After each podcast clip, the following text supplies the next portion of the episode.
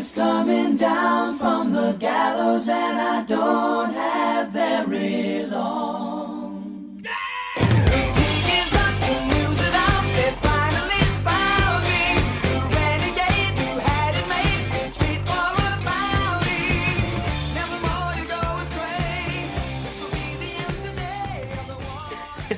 I waited. Hello, welcome to episode 181 of the UK Steelers podcast. You joined, as always, by me, Sam Stanley.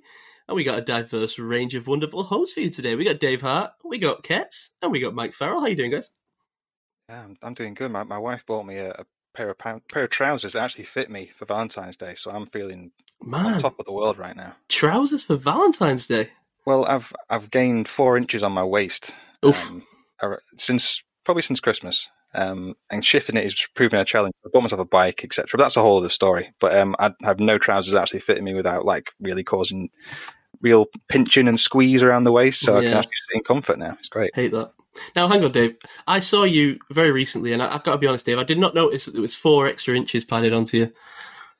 Well, I, I suck it in when I'm in public and push it into my uh, into my chest. No, I, I, I think I just dress uh, to to hide things, and jerseys are pretty uh, cover up things pretty well. I think so. In fact, you, you were the subject of some, I don't know, is thirst a good word, Mike, would you say? Um, There there was, was- uh, significant uh, facial hair envy.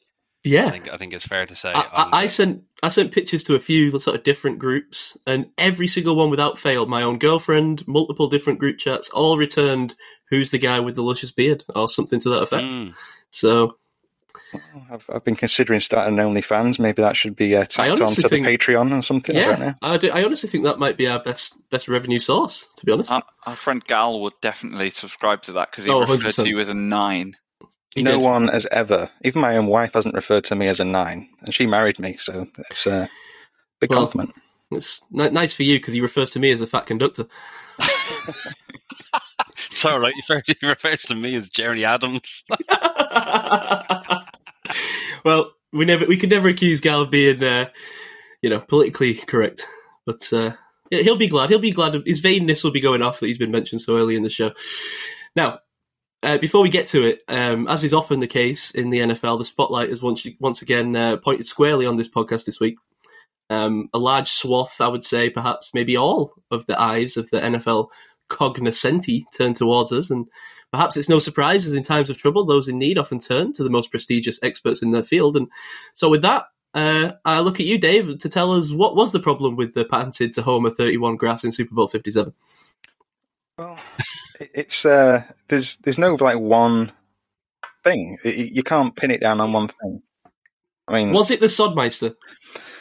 the Sodmeister, which that's, he needs to pick a new nickname because at first time I heard it, I thought it was Sodomizer, and that's, that's something else I think it's Sodfather, actually. Sodfather, Sodmeister. Yeah, that's For anyone that that. doesn't know, the Sodfather is the what the 94 year old man who's done every Super Bowl field or something. something like that. Yeah, but no, it's um, it, it's it's a whole host of things that could have contributed to it. I mean, do we want to get into turf corner? Uh, uh, Are we? We can get into Turf Yes. Corner right off the Yes, top. we do.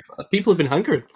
I don't know about hankering. I don't think anyone, people are going to be fast forwarding this bit. I think, but um, but no, it, it's a whole. There's different reasons of why it's people because it, the big big concern was the amount of slipping going on. Right, everyone was slipping and sliding all over the shop, and um, I don't know if you got. I, think did people share it? Did you share it on Twitter? This article that came out about how uh, ryegrass was a, a contributing factor um, to it, and it's as far as I, I mean, my I've never worked on a, a sports stadium. My most of my career was spent in working in golf, so take you know take what I say with a pinch of salt. But you know, it, it's it's not going to be just a, a grass type forms maybe ten percent of the entire surface that's going to cause that amount of slipping going on. I mean, it's it's a very high tech field they've got. I don't know if you've seen the whole thing can roll out Hmm. um, into the sun because it's it's you know covered, so they can actually roll the whole field out into the sun to get get sunlight, whether it's to water it, do whatever they need to do to it, and then roll it back into the stadium. It's fantastic technology, which doesn't really exist in many places. I think there might be one or two other stadiums in the world that have got that sort of technology. But um, but no, it, it's you're picking a you're picking a grass type based on what you want from that field. So different grass types will give you different um, different qualities. So on if you so as I say, my work was done in golf. You want a surface that's nice and flat and smooth and true. So you're going to be picking um, uh, grass types that are, that will tolerate very low mowing and have a good root system. But there's there's there's plus you know positives and negatives to those grass types. Whereas they're in sports stadiums like this, where they're having NFL played on it, they're having probably other sporting events played on it. They, yeah, they've got to pay the bills, so they're probably having music events in there you know, concerts, etc. And it's going to take an absolute pounding. But luckily, they're in a situation where they can roll it out and not have to have people treading all over it. So the big thing that they're concerned about is heat, because it's, as I say, in a in an enclosed space, and it's in a hot part of the country, so it needs to be heat tolerant. Bermuda grass will tolerate a lot of heat. Ryegrass will also, to some extent, and it, it just it holds the surface together really well. So why were people slipping so much? The only really reason I can think, is, and I think this ryegrass argument is bullshit in my own opinion. Which I mean, they, they were saying it's a, it's a contributing fact, which is a small amount, but I think it had little to no effect on why people are slipping. Only thing I could think of is maybe um, overwatering slightly. Maybe it's humid in there uh, with the amount of people, um, and it's made like a, a, a given a sort of a greasy effect to the to the surface of the, of the of the leaf and cause more slipping. Maybe they've overwatered and it's got humid. Maybe the paint's still a bit wet on the sidelines. Mm, that's the only things I can think of. Well, Amazing. You, you've heard it here first, Dave. Not not signing up to the NFL think tank. Be careful, Dave. Look out be- behind you.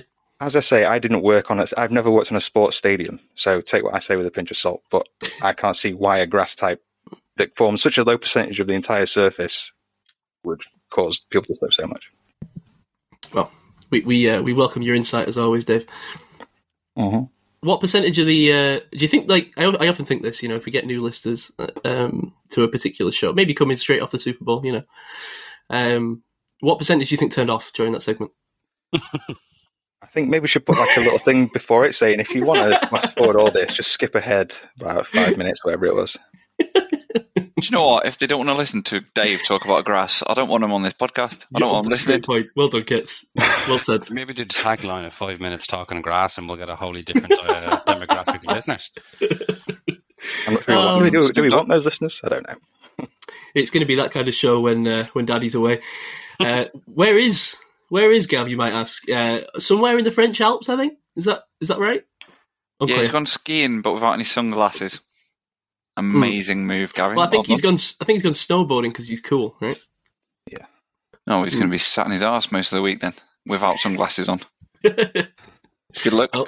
sending our sending our love to uh, Gavin, who who chose his family and skiing over our, our meetup in Manchester. So, um, no, Controversial. sh- no shade thrown there. Right, before we get to we're going to get to tight ends today. You know, it's a sh- kind of felt like a kind of a short week because, especially us four, were uh, up in Manchester over the weekend. So, wanted to hit a, a smaller position group, one that Gav didn't mind missing as well. So, we're going to hit the top tight ends uh, in just a minute.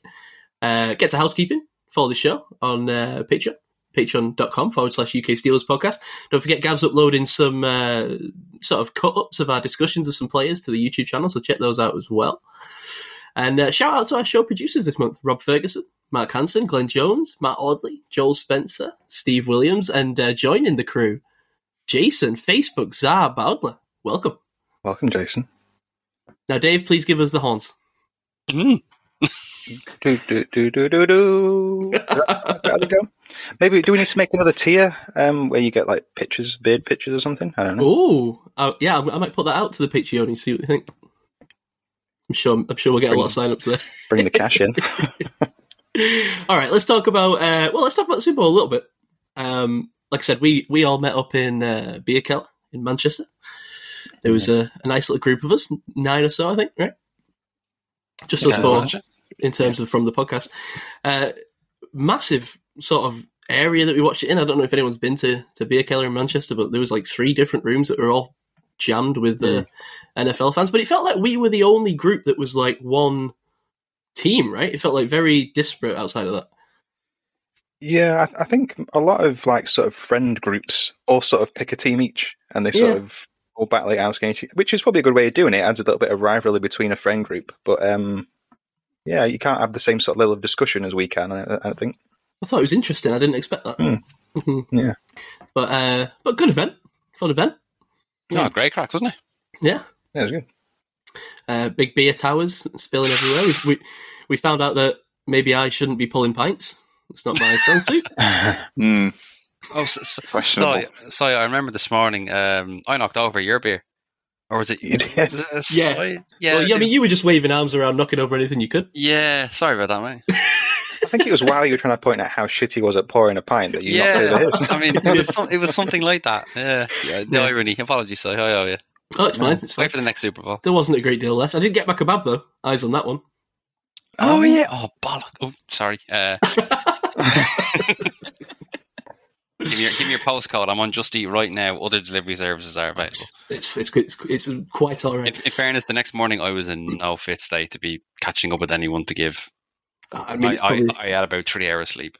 did you get out of the hotel in time? Oh yeah, house housekeeping knocked on the door at ten past eight. Now considering oh no! considering checkout time is twelve o'clock. Oh Um, wow! What's that about? Why? Oh, when she came in the room, What? it was it wasn't a knock. So I heard a knock and went, "That can't be my. Surely that can't be my room." And then the door started opening. wow! The last thing she needs is Mickey in bed with his Mickey hanging out. There's, like, there's no need. There's no need for that. I've seen Um, those videos. She was uh, good. That's the only fans. Um, she was politely asked to leave, and that, that was me. That was me up and awake then. Oh man, that's rough. Yeah, that is rough. Long day after that as well. Getting home. It was horrible. Jeez. My, I, I went home the same night. I stayed up. I stayed up for my first train, which was at six o'clock. Oh, Dave. Ooh. Um, what did you do for those couple hours? yeah, I should have found walked all the way to the nearest McDonald's, which was a good walk away on the other side of the like the uh, Canal Street. You know, where Canal Street is the gay Uh-huh. village. Mm. I walked through the gay village, which was dead. It was completely empty. It was all shut. Um, which I thought was weird on a weekend. But um, went through, got to, It was like four thirty a.m. got to on Monday. McDonald's. Yeah, it was. That's true. Yeah, yeah, it was Monday morning. Um, but yeah, got McDonald's, walked back, and then hung out with all the homeless people in the station. It was good fun. Good fun. What a trip to Manchester. Yeah, tra- tra- traveling on a budget, isn't it great? Did they, did they also have beard Did they also have what? Sorry. beard envy? No, they were all far too busy uh, sleeping to look at me. So it was all right. J- Dave just shuffled in into one of the sleeping I bags. became one of them. I, I, I joined their community in the station. blended right in. Um, yeah, we need see. This is someone with versatility, Dave. You know, he's got you know people are thirsting after him, but he blends in with the homeless. Many hats. Yeah. Uh, in terms of the game itself, I thought uh, kind of an epic game, right? Until right at the very end. Um, as the days have passed, I've kind of softened on the holding call a little bit. I know Ketz was particularly uh, upset about it at the time. Yeah, I was just not so much on the call itself, just the the need for the refs to be seen to be getting involved in something Yeah. that they could have just looked the other way and just let the game naturally play out to its its conclusion. Whereas that decision then caused, you know, most of that two minutes left just to be essentially wasted by the Chiefs, kicked the short field goal, and then you know the Eagles didn't have a chance to to reply. I just thought it was a bit of an anticlimax to to what was a great game. It You was. know, I mean. I think if if you know if that game had ended with um, even if it had ended with the Chiefs giving the ball back, the Eagles sort of driving a bit of the field and the Chiefs stopping them, I still think we would have talked about this game as one of the you know one of the best Super Bowls of all time, and maybe we still will with time, but it does feel like a damp squib at the end of that one.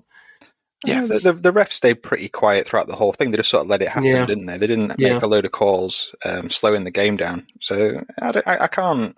I mean, I, I, I get why you would pin it on them a little bit at the end, but they stayed pretty. They kept flags in their pockets all game. So and ultimately it was it was a hold, I guess. I mean, it did feel a little bit unnecessary. I don't know. I, I really don't think that ball was ever get- getting to Juju. Regardless, people some people No, sort of it said was overthrown, wasn't it? it, but yeah, I, I don't see it.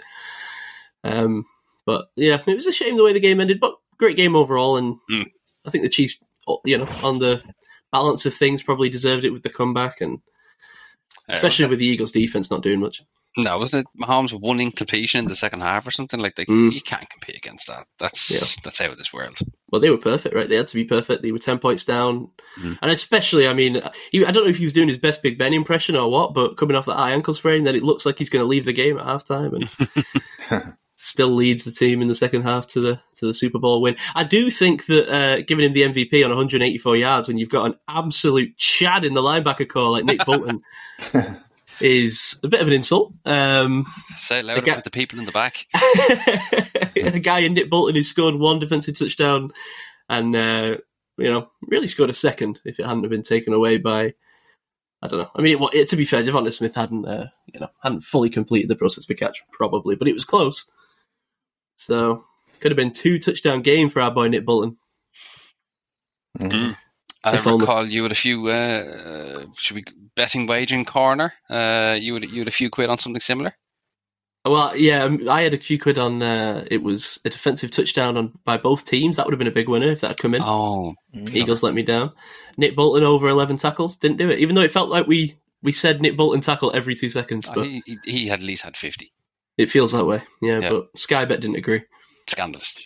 Shout out to just generally the crowd at the Bierkeller. I've never seen so many people excited over a coin toss and to- tails coming out. That was the biggest cheer of the night. Tails come out and it, the whole room just went. The coin toss was by far the biggest cheer of the night. Yeah, absolutely. Um, good crowd, yeah. And apart from the one guy who got really upset with me and Mike for standing up during the Kadarius Toney uh, return, he was he, he was not pleased. I don't remember that. Oh, really? What happened? He he came rushing over and like pushed us back down. you don't remember that? No. Oh, Jesus Christ. Well, what? I, well, you know, Toney was going on a mega run, and, and you you'd started to like rise, and I was behind you, so I started to rise, and then that was it. By the time he got to the two yard line, this guy had stormed. I was like, "Sit down!" ah!" I think he was like an Eagles fan. He was in his feelings about it. As an Eagles fan, he wouldn't want to see that. I don't know Well, what this uh, uh, well, yeah. need. Yeah. Um, there was, I, I do recall the guy. There was a guy sitting behind us, uh, dressed like someone from Greece. Uh, the, the, movie, not the country. Um, asleep. Uh, Yeah. somewhere in the third quarter. Bless his. he was socks. long gone. Yeah, yeah. Is that the guy who smacked me on the back of the head for no apparent was reason? no that yeah, it might be the same guy actually. I was going to ask you about that, Dave, because you seem to have you attracted some attention from a man I behind you. I, I, I, I bristled at it. At what he, he just randomly hit me on the back of the head. I looked around him, I'm like, who, who the heck is that guy? And why are you hitting me? And then he, I, I- I came back over sh- like shortly after. I think he felt bad about what he'd done and tried to like do the sort of friendly fist bump, and I just Uh, dodged him completely. So uh, yeah, I, did- I. I, I could see on your face that you weren't pleased about it at the moment. I was like, oh, I don't, I don't think could um. I don't think like spoiling a Super Bowl and a, a sort of a, a group meet by me getting into a fight with a guy who's just half asleep and drunk is going to, you know. Dave, that would not have spoiled anything. I would have had the best Oh yeah, yeah. It would have been the ultimate live kebab corner. Ket's diving across the table to take out some some guy at the waist. Um, we we wanted to like record some clips from the night, but it was just too loud. I think um, Yeah. straight Yeah. from the off because they were playing like absolutely banging music to begin with, and then it filled up, and then it was just absolutely it was like a rave in there. So I don't think we could have done it. But so sorry, Gavin. No, he wanted some of that. Yeah, unless Um, you wanted like most of Green Day's back catalogue in the first bit, which me and Si were singing along, a bit of Avril Lavigne. It was a really good, uh, really good pre Super Bowl soundtrack. I thought. Do we do we want to mention beer towers? Mm. Yes. They were spectacular. Whoever whoever made that decision, hats off. How, how much was it? Tr- was it three and a half liters or something like that, or three liters yeah, in a really three or tower, four, which saw you wasted at least forty five percent. Um, I, I was not wasting any. It was Ketz who was spilling it all over the place. Not at all. so you've worked in a bar before? No. Yeah, I can tell. it was funny when uh, when Ketz's mate was was like saying like, "Oh, someone pour me a pint." It was like very specifically like, "Not that one though, not him." Yeah, known you all of about an hour, and he's like, "Get away from my beer." um, Riri, thoughts on thoughts on Rihanna? Uh, it wasn't the best halftime show I've seen. It wasn't the worst though. Brave. I mean, floating on those yolks. Yeah, I was scared about that. Yeah, I, I was worried we were going to get like the Mm. next Janet Jackson as he, she toppled thirty feet from from the sky. Oh, I, that thought it was alright. I'm surprised so it's though. Surprised there wasn't any collaborations or anyone like that. Yeah, Uh, you were mainly- particularly upset. mainly, yeah. mainly because I had a bet on Jay Z, um, who was in the stadium. So I'll question that. Um, I thought I thought it was all right. I mean, I'm sort of comparing it to, to last year's, and it's going to take a heck of a lot to to to beat Yeah. last year. So um, yeah, it was fine. Yeah, It's an interesting way to announce you're pregnant, though. Very true. is, she, is that is, is she actually pregnant? yeah, Yeah. Oh, okay. I, I didn't know that.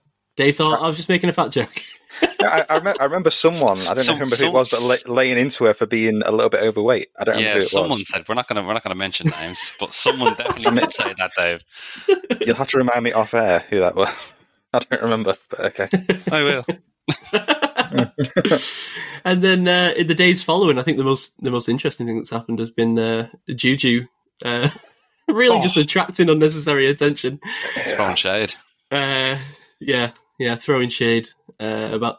So he posts one of those Valentine's Day e card things, right? Saying I'll hold something about being held by James Bradberry, and uh, yeah, they popped off back at him. But ultimately, I mean, I mean, a lot of people, I mean, you know, the usual uh, Steelers people and and whatever have been like, oh, this is this is classic Juju. I kind of feel like he's won this encounter, like he won the ring, like. It doesn't really matter how petty he seems. Like he won the game. like, I don't know. Am I being too juju centric with that?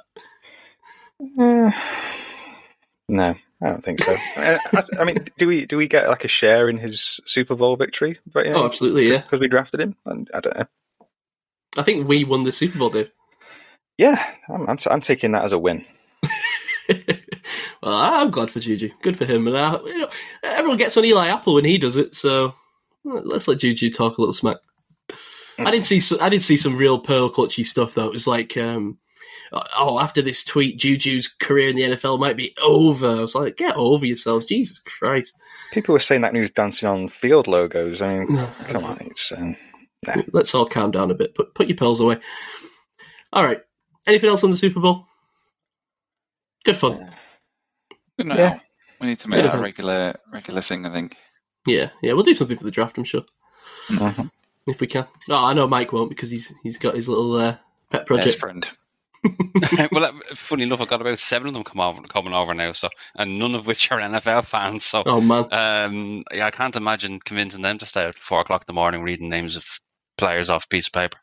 it, is- it is a tough. One one can ask. Yeah, yeah. You can try and sell them on it. I, I sold my entire uni group on it in the first year, but I think they were mainly there to see whether I lost copious amounts of money. Which you will have done because it was your first year at uni. Uh, no, I used to win in the draft. It was other things I lost money on. I only lost on the draft when Mike started getting involved.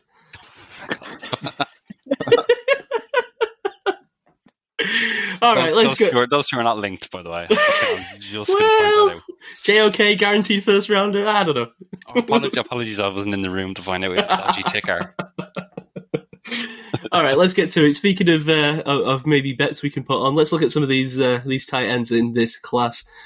Um, look at this class as a whole. I can't really remember what I thought to, uh, of the last tight end class, um, but I, I'm liking some of the pieces in this class. I think there's a bit of variety. There's there's some pass catchers. There's some some nice blockers.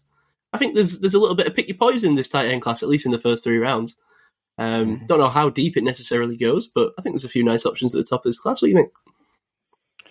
Yeah, yeah. I mean, you, I can only agree with everything you said. Really, it's it's definitely um, the guys that are at the top of it are the the best part of it. I don't know. I, I haven't gone deep into anything past like six or seven, so I, I can't really comment too much on anyone below that. But from what I gather, there's not a whole lot of talent outside of that top. So many. So you you kind of if you want one, you got to get them fairly early. I think. Hmm. What do you reckon to the to the class as a whole, mate? Yeah, I'm You probably looked at a few more than me.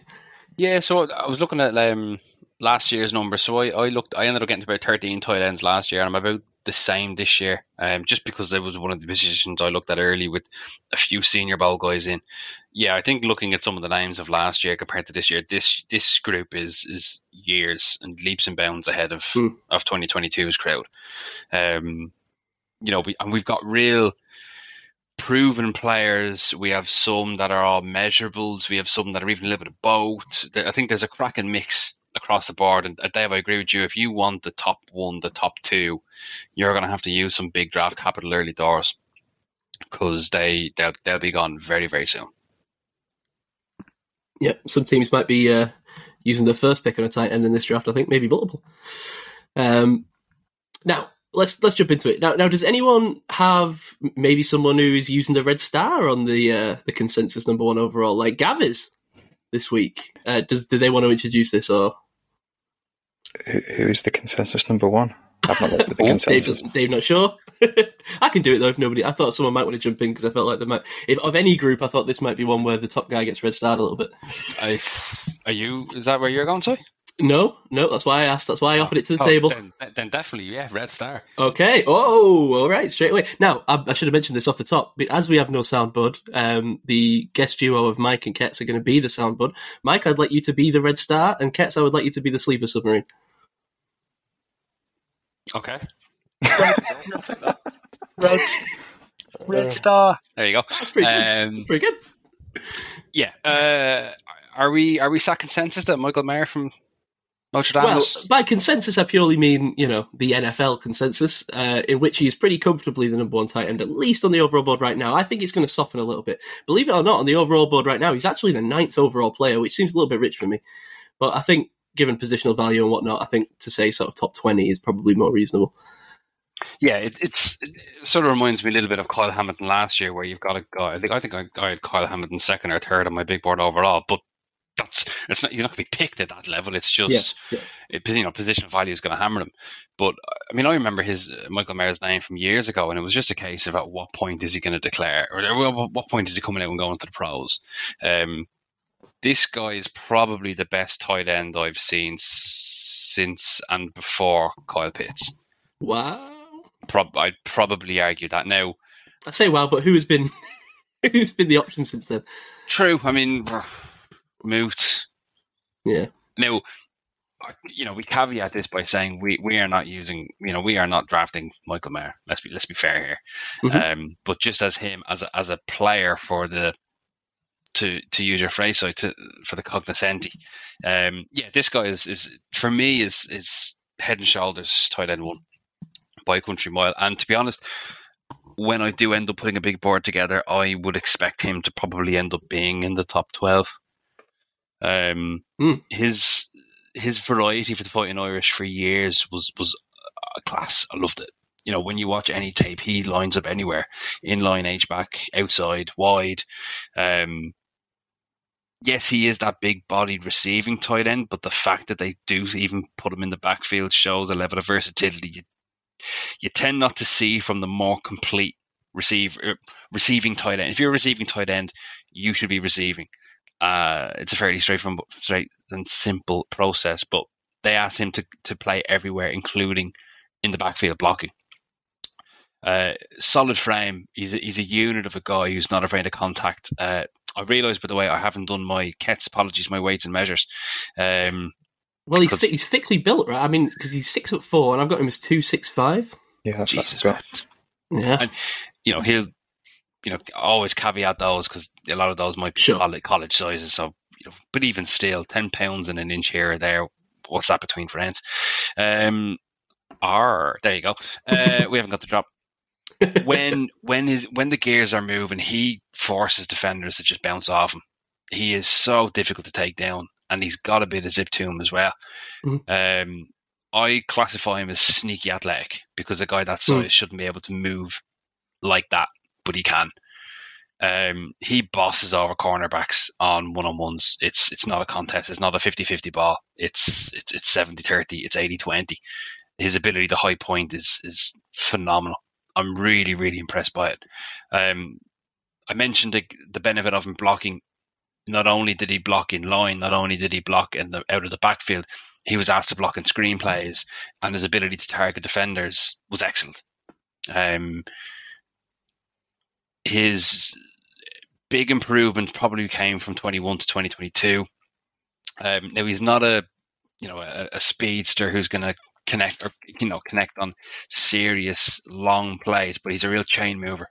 He's a he's a sort of 11 yards per catch sort of player. Bang on. Yeah. First down, tick over, keep moving the chains, continue on to the next uh, the next first down.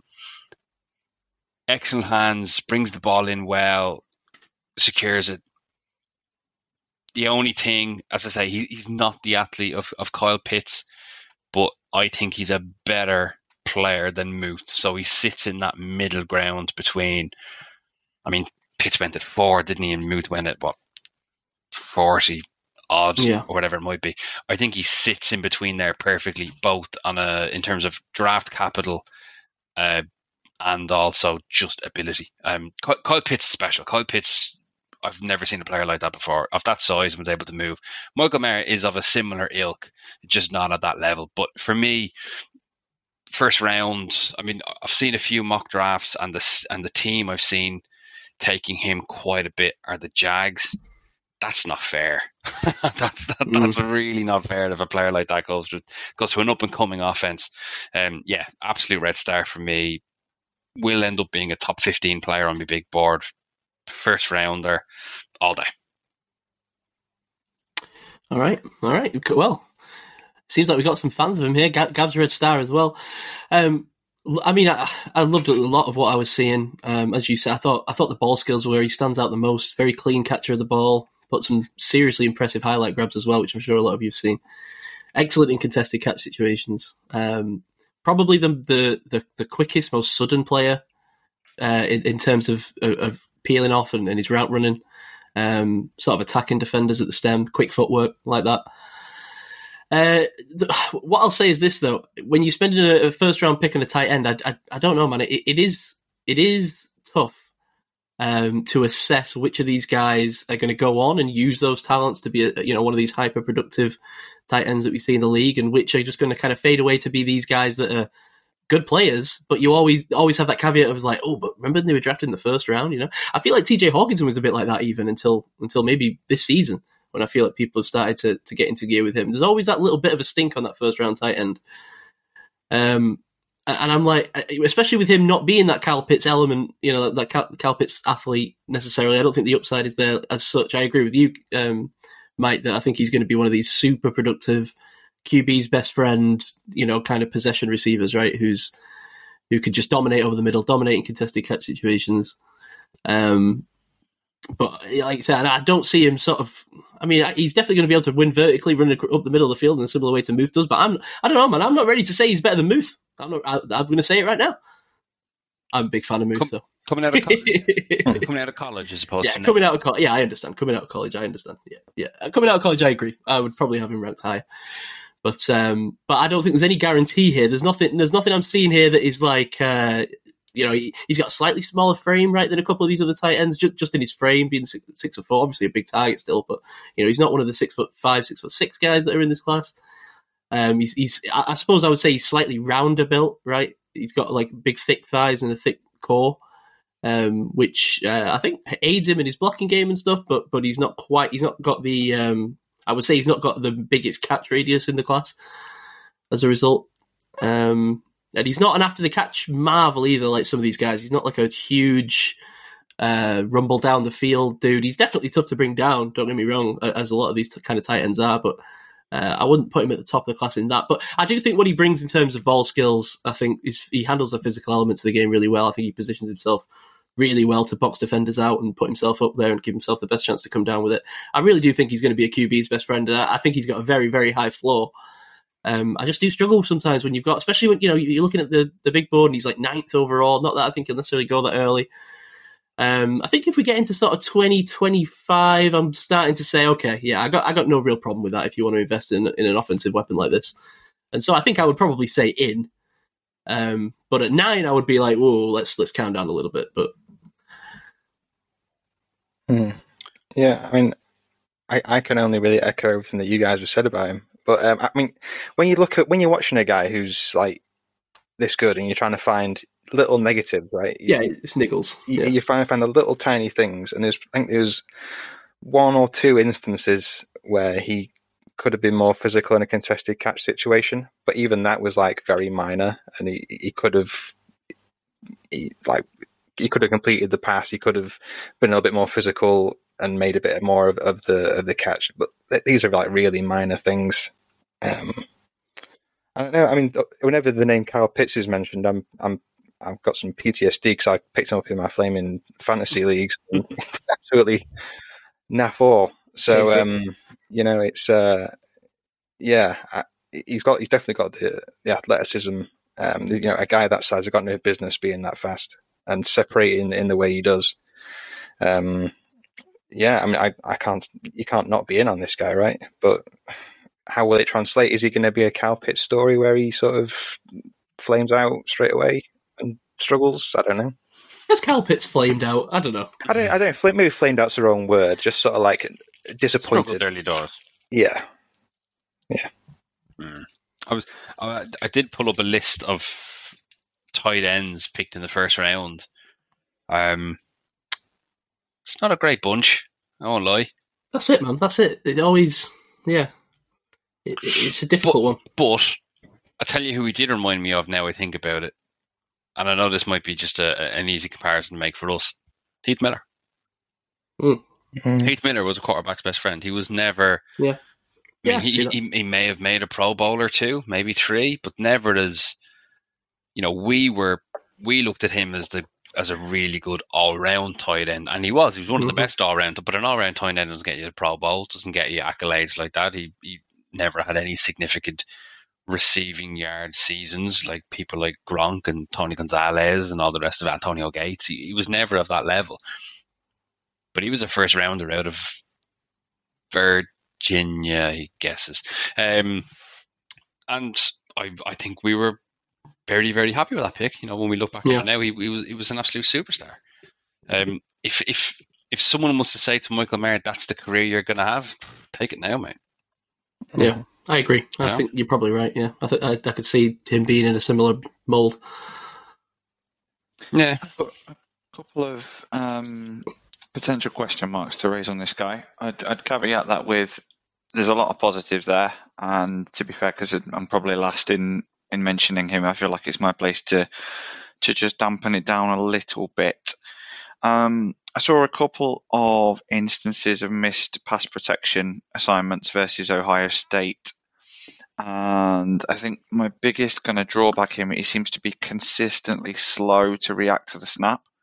Now, maybe that's just something about the tight end position that I'm not understanding if he's trying to wait to see if he needs to block somebody.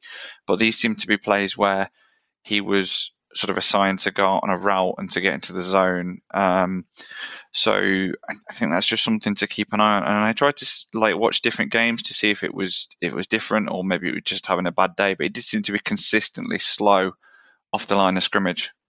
That said, he does block like a tackle, so if he's around the line of scrimmage, I can't really complain too much. But if he's on a, a kind of receiving route, that's just something I wanted to bring to the table.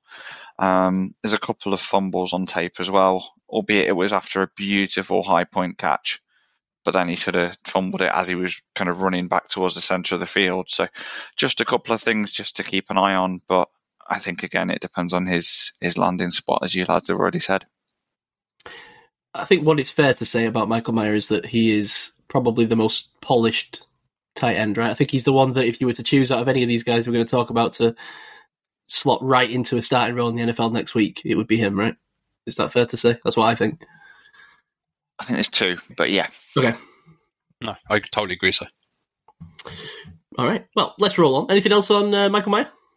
um, and, one other positive: a tight, Mhm. tight end who plays in a part of the country that doesn't have the best weather and plays without gloves. I like Ah, it. Not all the time, but I Hmm. like it. I didn't notice that. Didn't? Why did I not notice that? Interesting. Hmm. No gloves on a receiver. You don't see that very often. Old school. Yeah, yeah, I like it. All right, on to number two. I'm going to go to who is the consensus number two is Darnell Washington out of Georgia, six foot seven, 270 pounds. He's ranked 39th overall on the big board. I've seen some conversation about Darnell Washington uh, sort of sneaking into the back end of the, the first round. He's one of these guys maybe that's on the periphery right now. We'll see how the combine fares for him. Um, now, the, what's wild about Darnell Washington out of Georgia is that he is mahusive. Now, when I say six foot seven, two hundred and seventy pounds, that might not jump off the screen to you. Like you might not be visualizing that. Just think about it for a second. He's an offensive lineman. he, he is huge. he looks like a hulking behemoth uh, out there when he's, especially when he's sort of leaving uh, in line and he's he's actually running a route or something. I mean, he looks mahusive compared to everyone else. Um, but but where this guy really really makes his bread right now is in the run game, right? I mean, he to me he is a weapon in the run game. He, he's like he's like having a six tackle out there. I mean, think of all the times early in this season when the Steelers just could have made use of this guy. Uh, when when our run game was really struggling, I mean, he's he's running out there, he's pulling like a guard almost, like on, on wide runs and and uh, sort of outside handoffs. He's he's just dominating in open field blocking. Uh, just just really, and it's not just strength either. You you remember a guy like, you know, we talked about Daniel Faalele, Lele, Lele, Lele last year for the tackle, who was like the massive hulking tackle, who was like four hundred odd pounds. Obviously, he was in a similar position for for a tackle, right? Too big almost, and uh, he's not just like that where he's just got the size. I feel like he's got some some nuance to his blocking technique. He, he, he seems quite polished to me. He's a violent blocker in space. Um, he just throws dudes to the ground, and he'll do it in any in any space. He'll do it, and he's not just doing it against DBs either. He's doing it against sort of legitimate D linemen that, that are lining up on the outside, and guys that are you know going to go in you know the first, second, third round of, of this draft. Um, he's got elite length and power, and, and, and I think he's got pretty good hand placement most of the time. He, he, he could probably do with a little bit of refinement there, but for the whole, he, he's holding up really well in matchups with D linemen. I think, and when it comes to when it comes to outside of the blocking game, I mean, he's not he's not a dud there. He's he's finished on 450 yards this last season. There's not there's not a massive um, sort of sample size for it. I think he's only really got massively involved in the passing game this year in 2022. His first two years, he only caught 17 targets combined, but he caught 28 this year. Like I say, 450 yards. Um, but again, I think he flashes to me sort of good instincts when the ball's coming towards him. He kind of can adjust his body. He's a little bit more switched on, I think, than maybe you would expect from a big hulking guy like this. Um, you know, while blocking his, his key asset, I think he shows good focus and, and, and can react to late balls. He has good body adjustment. And he's got enough sort of straight line speed. Again, he's a little bit plodding when he comes out of his breaks and whatnot. He's not going to be a super refined route runner like uh, like a Michael Mayer is, but um, he's got enough straight line speed, and I think we'll see when we test out at the the combine what this comes back as. But once he, once you got the ball in his hands, and he's got a little bit of time to gear up. I mean, I'm sure everyone's seen the shot of him hurdling over a guy on the sideline against Oregon. Uh, really tough to bring down. Really big fan of his stiff arm. Do you know, I've gone really, really back and forth on the Red Star this week, and I was go- maybe going to go to the, the next guy we're going to talk about, but I'm going to slap it on Darnell Washington because I just love the violence of the blocking on this dude. Red Star. Thank you. and now I open myself up to people that just don't like big hulking behemoths at tight end. Tell you what, stick another red star on that for me. Yes, Dave. another Let's go. big fat red star. what a big fat one. Red Star. I thought, I'm, Man. I'm really fascinated on how that's going to sound, by the way. Man, it- more more enthusiasm, please. I really want you to like proper give it some just for the the old time's sake for the podcast. Dave, do you want to go? Because I've got some notes. If you haven't, I'll let you. I do. I'm about. To, I'm about to gush. Stand back. Okay. Um, God. Floor is yours, no, it like we've just talked about a guy, Michael Mayer, who's who very much fits into the the modern mold of what a tight end is. Right? He can, he's great receiver, can block. That's what you want from a tight end these days. But this guy, he's not even your dad's tight end. He's your granddad's tight end. You know, he's the he's the big physical dude who loves to block, and you can tell he loves to do it because he he's blocking guys into row Z Mhm. absolutely great to watch. I mean, like I said, as a receiver, he's plodding, he's a bit slow, but he's a huge target, Mhm. absolutely massive. What six foot seven, plus his arms. He, you're going to struggle to miss the guy, and Yeah. but he, he can get low, he can scoop balls off the ground if he needs to. He's not that. You know, you hear 270, you think, oh, the guy's going to be struggling to move. He's he's he's he's surprisingly fast for a guy of his size, and he's surprisingly agile for a guy of his size. He's he's not going to separate consistently, but I Mhm. don't think that's what you want from this guy. If you if you're drafting him because you want to upgrade your running game, and you are going to stick him in and instantly upgrade your running game, Yeah, agreed. I hate to think what would happen if the Ravens got this guy. Just So I- Oh, thinking the same, Dave. I, I would love the Steelers to draft him just so the Ravens don't get him. They can't take another tight end. But but man, just imagine imagine him blocking against. I can just see him knocking the Steelers down left, right, and center. Because like, imagine you know, like when you if you line up to pick team, uh, pick players for like a game, I want to be on his team because this guy is going to block for me all day. it's it's amazing. I mean, He's the old He's- uh, cliche first man off the bus, isn't he? Exactly. You just yeah, just send him off first. I mean, he's He has a, to be. No one get past him. he's a tight end in a tackle's body. It's it's absolutely crazy. Um, he's I mean he's been targeted 45 times in three years in the receiving game. I don't think they had any plans for him to you know show off in, in receiving, but he can do it. But I don't know if you're going to be.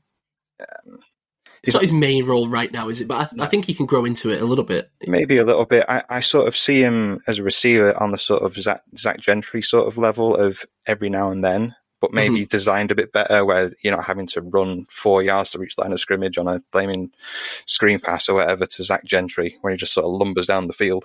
Um, I mean, God help whoever's going to block the guy. If I, I there's there's a, a lot of instances where he's basically having a um, a, a DB's having to block him, a corner's having to block him, and you see them look at him and go, "I've got to block this guy," and they'll just try and cut back around him, but he's agile enough to stop himself, flip his hips, and and continue the block. He's not just going to Yeah. stop and lose the block. He's still got it. He's still got the block on the guy. You know, he, like I say, you, you see 270 and you think this guy is going to struggle to move. He's he's definitely agile. You know, um, I can I can definitely see him climbing draft boards if for a team who wants to upgrade the run game. Um, I, as I say, I really hope the Ravens don't get him because, He would be the Mike Hilton killer. yeah, absolutely. We'd never hear Mike Hilton's name again. Yeah, yeah. I say he's, he's not he's not twitchy. He's not fast, but he will destroy. He's a road grading tight end. Which Yeah. is, uh, we're not, when's the last time we've seen a guy like Well, that this high in the? That's it. It's unique, right? That's almost what's interesting to him and why I'm red starring him is just it's unique. I mean, I, I don't remember ever seeing a guy quite like this in the I've time that we've been doing it. I've never seen it. There's there's got to be. I'm, I'm sure if Rich was here, he'd be saying there's a guy in whatever year that that was a bit like this, but I, I can't remember anyone who's this much of a let's say a, a pure blocking tight end who's this high Yeah. up and this Yeah. this everyone's this high up. Um, yeah, I, I- I think he's going to climb draft boards, but I, I, I, just want like because the Steelers want to upgrade the run game through the through the O line, right? They want to. Well, I'm, I'm, we're hoping that they want to get some tackles or a tackle at least. Maybe just get this guy. I must admit, yeah, I was thinking that, Dave. I, I, I'm, I'm almost upset that he seems to have already have flown the coop in terms of his draft stock. Like, you because you could so picture a guy like this maybe flying a little bit under the radar. You know, he drops to the fourth round, and the Steelers scoop him up easily as that second tight end and improves the run game. Can you imagine? That'd be great. Screw getting a tackle. Just get that. You got one. Get Darnell Washington in and just have another tight end on the field. I, I saw Lance Zierlein legitimately suggest that they move him to tackle. They, they, he, he could do it. I have no doubts he could do it. Maybe I, I, I don't know. Maybe when he's, I mean, uh, I mean, he can pass block down the field, but I don't, I don't know whether he's ha- having to move backwards with that. I don't know. Yeah, There's don't no know. tape on that. But yeah, yeah, yeah I, I think he's got the skill set to be effective anyway. Yeah. Yeah, just to continue gushing. Um, Nope.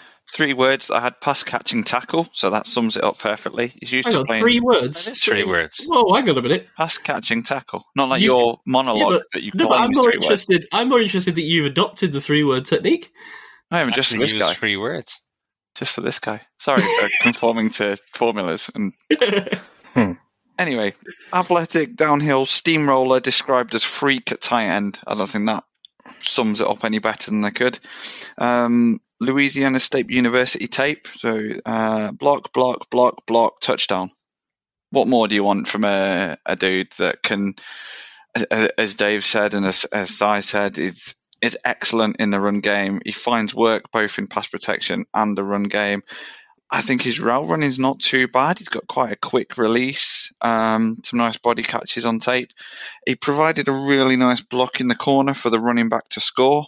Then on the next play after the touchdown, two point conversion, it was Darnell Washington that was that was catching the ball. So I think if we're to go cornerback at 17 with the first pick, and depending on what tackle options there are available, uh, is it 32, 33 that we pick? With with will be 32, won't it? Because Miami don't get a pick this year in the first round. 32. You're going to have to convince me that this guy isn't the right option. There's going to have to be a tackle that is really good. and I'm talking one of the top two or three tackles in the draft, for me not to go, why not get this guy? If we've got problems on the O line, on you know, on the, the tackle positions, I think this guy would solve a lot. And if if we play in a two tight end set, you you have Moose for the the smooth route running, the nice catches in the zone, and then you have Darnell Washington as as the road grader, but also with the ability to catch the ball as well and perhaps catch teams off. And then with you know Pickens and and everybody around, I can really see that working really nicely in the. Uh, in the system, so uh, yes, please. So- can we have a, another shotgun and another red star? Oh, You want uh, you wanted enthusiasm, didn't you, Cats? Yes, please. Go for it. Oh no, pressure now. Uh, Red Star. There you go. Is that better? Thank you. Much better. man, I did not see three red stars coming for this dude when I when I first rocked up to the to the description. Interesting. He's, he's All the right. blocking tight end too that we need. I need. should have known. Yeah, you know what? I should have known, and I agree. I, I So, took so let Dave's me, approach of who should the Steelers draft. It's this guy. I'm hammering the. I'm hammering multiple tables, getting us to draft this guy. wow. So let me be clear. You're you're wanting this guy at seventeen. I don't know about 17 because I think Ooh, no, ooh. no. Let me explain. Beep, beep. no, no, no, no, no. I didn't say 17. I said if we go cornerback at 17, and Okay. there's no So top tackle available at 32. 32. Yeah. This guy answers the pass pro question and delivers run game benefits. Mm, do you know what? We actually do have the 33rd overall pick. Ketz makes a great point, and this is probably his exact range. Mm. Now, I don't see the Steelers doing it, but I love the I love the outside of the box thinking, Ketz. creativity. You know, got to got to try and think outside the box. I don't. I things, as don't think say. it's. I really don't think it's an invalid point, I- and I'll be fascinated to hear what Gav thinks of it next week. What do you think, Mike? Um, well, at, at, at 32, it's a sort of pick where if you were to say to me today, go, oh no, I really don't fancy that, lads. There's there's more there are more needs out there. I really don't think value at 30. But yeah, draft day comes and we pick him at 32. I've got my shirt ripped off. I'm going crazy. I'm celebrating. I've woken the wife up. She's screaming at me, going, look, Darnell Washington got picked in the top of the second round. You know your man out with Georgia. Um, It, it all depends on how the board falls on the night, doesn't it? But I mean, I, Yeah. I would argue he, he should be available. I, yeah, I mean, in terms of his blocking, it's disgusting. Honestly, Mm. it's it's it's rated eighteen, it's PG thirteen, it's whatever it is. Get the kid, put the kids to bed. They should not be watching this. It is phenomenal, and I actually the first comment I have in my notes are um, eligible receiver because Yeah. he, I- I was watching the tape going, where is he? Oh, okay, six O lineman. Interesting. Oh no, that's him. Oh Jesus, um, honestly, like it, I, I, I know I'm just harping on points that you boys have mentioned. I, I wasn't as enamored by his route running. Um, it's clunky. His movement is very is clunky. clunky. He's Yeah. he's a he's a he's a seam route guy, and that's it for now. Yeah. But in fairness, it comes to me as no surprise that you lads have, have red starred him. You know, it's a it's a big physical guy who can who can move half decent. We I- are simple men. yeah, so it's, it, it is all you want. obviously Northmen. It is, it is We know what you we want like. and need. Uh, but he's at 32. I, I agree with you. So I don't think that would be a Steelers pick. But Christ Almighty, it'd be an exciting one. Be Like interesting. it really would be exciting how they ended up using him. And you're right, he would be. He would benefit the run game, pass protection, all the rest. It's a bit rich for tight end too, personally. Yeah. Uh, Feels like a luxury pick almost a little bit, right? Feels like yeah. But Which, I'm- in I'm kind of we looking have at- two second round picks. yeah. So- I'm kind of looking at it as a luxury pick. If, Yeah, if yeah. who would you rather have, Chase Claypool or Darnell Washington? Well, I mean that's an easy answer, question to answer right now. But if you'd have asked me at the time, I might, I probably would have said Chase Claypool. right? Hmm, Yeah, it's one of them. I mean, it's one of them. It, it, it I'd all rather, depends have, on I'd what rather have On, Darnell. I'd rather have Darnell Washington than Rashee Rice. I'll tell you that. yes, true. I'm, ju- I'm just saying, you know, it depends on what happens on the night, what the board looks like. If all those tackles go, you know, because there's going to be a few QBs come off the board, there's going to be a few corners come off the board, and then you kind of get that tackle run. It depends on where that falls, and if they are all gone by the time we're at 17, then we might be better picking a top Yeah. corner. And therefore, I'm just proposing this as a well. What about this as a as an option? Yeah. No, I like it. I like it. All right. Well, we'll see how we go on that. Uh, That that is one we got to circle back to with Gav. and Rich if Rich has watched him because I'd love to know what he thinks of the of the blocking as well. But Rich, if you haven't watched it, man, it is yeah, it's disgusting. but uh, yeah, I was- and I wanted. I, ju- I don't know. Something in me makes me think that Gav would have scoffed at the suggestion of taking him at 32, but I could be wrong. I don't know. But we'll see what he thinks next week. All right. Uh, well, uh, Dave or Ketz, I'll let you uh, choose where you want to go next. If, if one of you guys wants to, to go with the next guy. On then, Kets, have you got one lined up? Okay, I will go with uh, Dalton Kincaid, 6'4", 240 out of Utah. Um, basketball in high school, only one year of high school football, no FBS offers, and was a walk on at San Diego University. So this guy's had to really kind of fight for his career. Um, two years later, he transferred to Utah, led the team in total receiving yards and touchdowns ever since led the FCS in tight ends in terms of yards per catch during his college career. He's what you would class as a traditional pass catching tight end. There's lots of kind of contested grabs over the middle, um, lots of kind of zone receptions. There's some deeper tight end routes. Um, some really nice kind of toe taps on the sideline, um, both with the one foot that you have to have in college, but there's examples of kind of two feet as well, which is nice. Um, very much kind of a, a rumbler. It, there's a lot of kind of tackle breaking for yards after catch, a lot of arm tackles broken. Um, I watched the USC tape and. This guy basically was the offense that night. Mm. Um, quite versatile. There's, there's a number of these tight ends actually that are quite versatile. He played out of the slot on a, a couple of option routes, and, and when I say he's kind of rumbling down the field, there was an example where it took kind of four plus defenders. I'm not sure if the fourth defender actually did stop him or if he was still kind of trundling on. Um, negatives, um, I've got down blocking. Do I have to? As a, a, kind of point here, I didn't see very many um, positive examples of blocking on tape, and the one that I did see, he kind of got too vertical on and, and lost the route uh, or lost the the rep because of that. So I've got a question mark over blocking. Um, so I'd say decent hands, some nice routes and releases, nice burst. His acceleration is, is pretty good. Um, potential fantasy darling, depending on Mhm. landing spot, but he does need to have a strong O line around him. So I think he could be kind of made or or broken by his landing spot. I think that's an important consideration. Yeah, yeah, absolutely. Uh, Very much the the Mike Gesicki mold of what doesn't block, but is is a big time receiving option. Um, turns twenty four in his rookie year. That always that always is a question mark to me. I must admit, when I first read about this guy, right, because I'm I'm going in, I'm like having a little read about who he is before I get the tape on. I, kind I, I kind of almost wanted to be out already, right? Limited power guy, minimal blocking upside, isn't a sudden athlete, turns 24 in his rookie season. I was like, I don't know about this. But man, I was just so impressed with the receiving ability on tape. Excellent ball skills, crisp route running, gains consistent separation. I just ended up really, really, really liking him as that as your kind of premium receiving option, out you know outside of Michael Mayer in, in, in this class.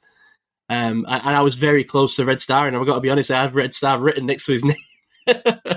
uh, top, maybe we talk Pink Star after the show, but he, he really is chalk and cheese with Darnell Washington, right? Because this is your all all receiving weapon kind of guy compared to Darnell Washington, who's your, your all blocking kind of guy. And maybe the two can meet somewhere in the middle in the NFL and learn to do a little bit of what the other guy does. But uh, I just, I mean, obviously super productive, right? Goes over 800 yards in two two separate seasons, uh, separated by three years, might I add. Um, has fantastic balls. I mean, that's where I'm most impressed with him, really. I mean, he's dropped two passes in 2022. Show, he has great vision, turning his head and tracking the ball over his shoulder. Great body control. I think he's a jump ball specialist. I think he's got. He's not. The weird thing is, I mean, he's six foot four, so I mean, huge compared to me. But compared to some of these tight ends, he's not the biggest tight end. But I think his timing and ability to kind of know when to go up and get it over defenders is right up there with the top of this class. Um, towers over defenders, comes down with the ball. Um, uses big wings, wingspan to come down with plays across the middle. And and what I like about him is as well, what a lot of these guys can't do, you know, the rumblers and the tumblers, he can make a guy miss in the open field, right? He's got a little bit, Mm. just enough wiggle to make a guy miss uh, occasionally in the open field. So, you know, that quickly diverts north and south as soon as he gets the ball in his hand, which I love. Kind of guy who always quickly gets up to top speed to maximize YAC. And, and I love what he does with the ball in his hands, like you said, Kets. He, he's not the most powerful tight end in the class, but he has got no trouble lowering his helmet, powering through DBs. he is a struggle to bring down. He always stumbles forward for extra yards. And uh, he's got a penchant for the spectacular as well. I mean, some incredible sideline catches, hurdles on tape. Um, I, I was very impressed with what he did both pre and after the catch.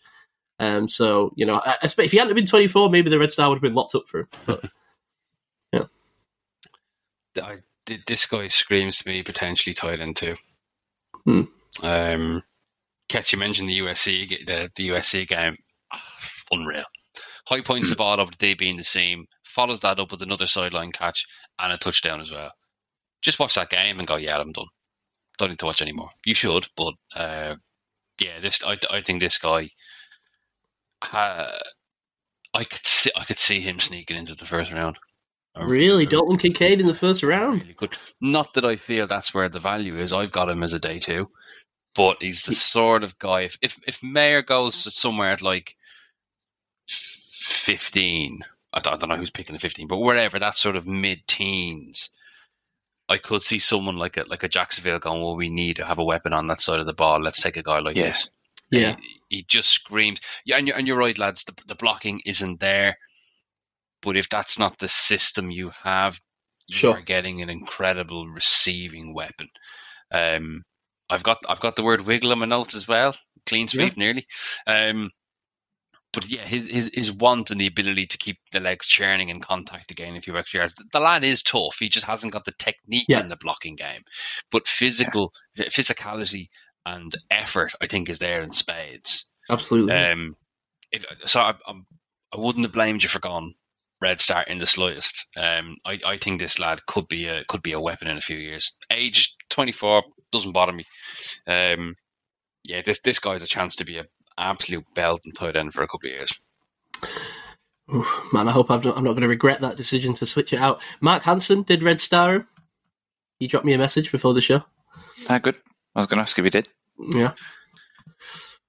What do you make, Dave? Um, I mean, maybe I'm not quite as high as you are, Si. I mean, I'm. Hmm. I still like the guy. I think he's. He he strikes me as a just just like a big wide receiver, really. Um, Yeah, Big yeah. slot receiver. Um, I don't think anyone's going to ask him to block. I think. I don't, I don't know. Maybe it's tech. Maybe it's part of technique because it sort of comes down to sort of. It sounds weird to say for a guy who's so physical with a ball in his hands, but a sort of functional strength thing when it comes to comes to blocking. Uh, yeah, absolutely. That's what it is. the the efforts. Like I said, like like um like Mike said, the, the efforts there. It's just that he's getting overpowered the, the functional strength. But then I don't know if a, a couple of years on the NFL porridge and a bit of, bit of weightlifting, and he, and he might he might because you know tight ends take time to develop. They're not just sort of a very few of them are sort of plug and play when it's particularly when it comes to blocking, unless your name's Darnell Washington. Um, and you're, and you're six foot seven and absolutely massive. Um, yeah, the linebackers aren't going to be able to cover him. He's he's he's going to be a nightmare for people in, in the in the in the receiving game. Um, yeah, I, I, I can't really. I struggle to come up with anything negative other than his size, really, and his and his level of strength. Um, but I don't think that's going to come in as a factor. Really, I think people, someone's going to draft him on the fact that he's dynamic with the ball in his hand. Yeah. Totally agree. All right, fair. No, so no red stars outside of Mark. Outside of Mark, I'm disappointed by that. Almost. Hmm. You're getting my pink star. I also like worth pointing out, of course, for me, shares the name with uh, Samuel L. Jackson's character in the Ryan Reynolds hit movie, The Hitman Bodyguard. No one else Excellent. has probably seen that film, but that's all I can think of when I see him is Samuel L. Jackson. I just see Samuel L. Jackson But you don't want him because of the name. You don't want him as your bodyguard, though. It's important to clarify that. I don't know. I'll probably take him better than the bodyguard I've got now. The hit, the Hitman's Bodyguard. Have I Yeah. it? I it rings a bell. I don't know if I've seen it. Though. I, haven't- I haven't seen many well, movies. there's the Hitman's Bodyguard, which is Ryan Reynolds and Samuel Jackson kind of buddy kind of thing, and then Uh-huh. there's the Hitman's Wife's Bodyguard, which is those two and Salma Hayek as well. Go, Okay, go, go check those fun popcorn movies out, Dave. I'll, have a I'll, great I'll. I'll make sure I do. if you like Ryan Reynolds, if you don't, don't bother. all right, um, all right, we'll move on on to number four. Uh, uh, Dave, I guess we're up to you if you want to yeah, choose someone. I'll, I'll go next. Um, I go with Luke Musgrave of Oregon State. Uh, six six, uh, two hundred fifty five pounds. So I've seen him put slightly. Some places put him slightly lighter, some like slightly heavier, but I don't think it all, I think at this time of the year, it's all sort of up in the air what guys weigh. It'll Um, come out in the wash. But he has played two games in 2022 after a, a knee injury that ended his season, um, which was a a big red flag for a lot of people. And I, I thought, oh god, this guy's going to plummet. But then he had a, a good showing at the Senior Bowl. I've not seen much tape of that, um, but I haven't, I haven't really had time to seek it out. But um, have you any of you guys watched any of the Senior Bowl like practice tape of him? No, I'm trying to think. There was a there was a tight end of the game that had a great sideline catch, but I don't think it was Musgrave. Actually, no, no, it was. Um, I think it was Payne Durham out of Purdue. So no, I, I've not seen any. So I'll, uh, something to catch up on for sure. hmm Yeah, I mean, he, he- he's got um, got great short short area quickness. I don't think he's quite as agile as a guy like Kincaid is, but he's he's definitely um, a, sort of a above average plus level sort of athlete. Maybe maybe above average sort of sells a bit sells him a bit short. Um, I don't really know what level you put him as an athlete, but um, he's definitely above average. Um, good speed for his size, and he's got a great feel for the sort of soft spots in a in a, in a defense. He'll even on sort of on his routes, he knows how to he knows how to time them to sort of really get into that soft spot between defenders. Um, he's not. You'll see some. Um, I don't know, not not necessarily this year, but in previous years when I've watched tight ends, they sort of just run the route and that's it. They don't seem to pay much attention to where they are within the defense. Hmm. Um, so he's really finding those soft spots where the QB can find him and and what have you. Particularly when sort of down the field, when they're sort of down the field catches, he's really finding the soft spot. Um, really good, reliable cricket hands, nice soft hands. Um, I can't remember seeing many drops from him, um, but maybe that, that might just be the tape that I've watched. Um, again, well, a bit like with Kincaid, uh, Luke Musgrave has a bit of an maybe a bit of an issue with functional strength and technique as a blocker. Um, leverage sort of issues sometimes, high pad level, not not getting low enough. Um, so people, so some guys can overpower, particularly the bigger, um, like if he's up against a tackle or something like that, he, he, does get overpowered at times. Uh, but blocking anyone his size and smaller, he's he's, he's fine. But yeah, the, the functional strength sort of question sort of creeps in a little bit with Musgrave, but he's definitely an impressive athlete. Um, the injury concerns, I don't know how much they are concerns anymore after his apparent Senior Bowl triumph. Hmm. What do you guys think? Yeah, uh, Mus- Luke Musgrave. Um, I, I he's one of these kind of big, tall frame kind of tight ends, right? He's not Mhm. got that kind of upper body heft like a, No. you know, like a Michael Mayer does, or he's not. He's not that kind of dude, but he does look like one of your kind of the basketball player types out there, which I think sometimes does help in the receiving game. I mean, he's he's such a big, tall frame and a big target to hit, um, especially when you see him sort of running those uh, sort of streaks right up the middle, right up the seam. Right, I think that's where he's probably at his best. And he and he, he has got big athletic upside, Dave. I think you're right. Great speed for a, for a big tight end. He's got a quick release. He accelerates really well. Um, flashes some elusiveness in his route running, gains some smooth separation. I think he's got he's a long strider. Mhm. Um, also, I'm, I don't want to step on Ketz's toes here, but uh, multi-sport athlete, not in not in your usual ones, in lacrosse and alpine skiing. Oh, Big fan of that. Big fan of that. Um, Gav's boy. and while I'm, while I'm on this corner, I might as well step on Ketz's toes some more. Dad played college QB for uh, for Oregon State as well, I believe, and the uncle was an NFL QB and offensive coordinator. So there's bloodlines here Nice. as well. As well. Um, like you say though, I, it, it's funny. I mean, the, the biggest thing for me, like you said, Dave, you already touched on it, is, is the lack of heft and power in, in his game. Um, I like my tight ends with a, with a little bit more oomph to them than this. Mhm. Uh, maybe it's just a bit of a bias for me, I, I, but to compete in the, the trenches, I think he does need a little bit more functional strength, like you said.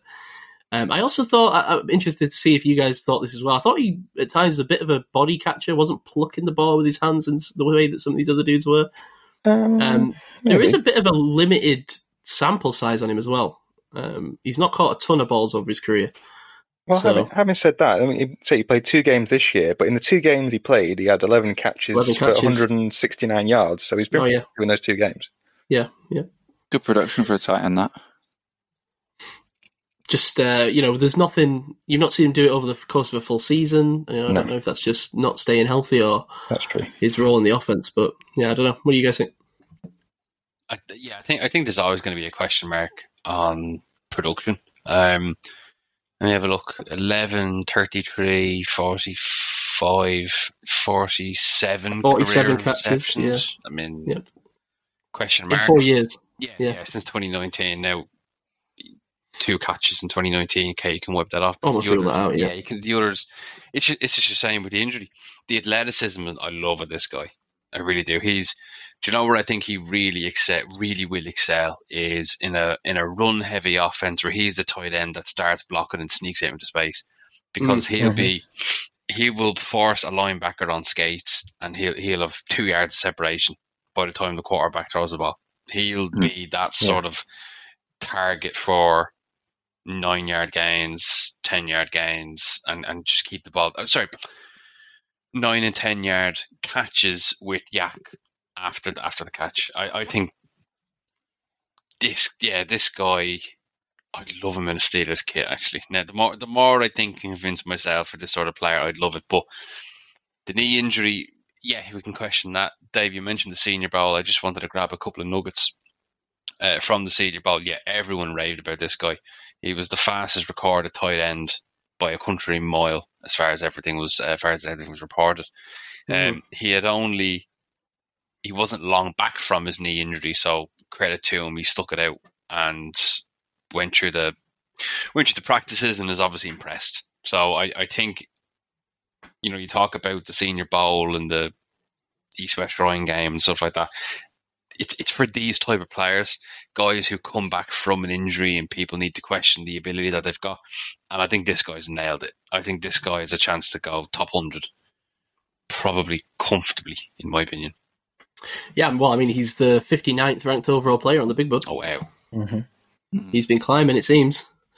Um, and Ketz did just message me, and I had just thought it as well, Ketz, that we haven't been doing the in out, so Gav is probably railing at us as we speak. We need to go back through everyone. yeah, we'll we'll go back and quickly do it, but but um, after we've done this, um, but yeah, fifty nine on the overall board, so certainly seems like he's sort of in the day two conversation.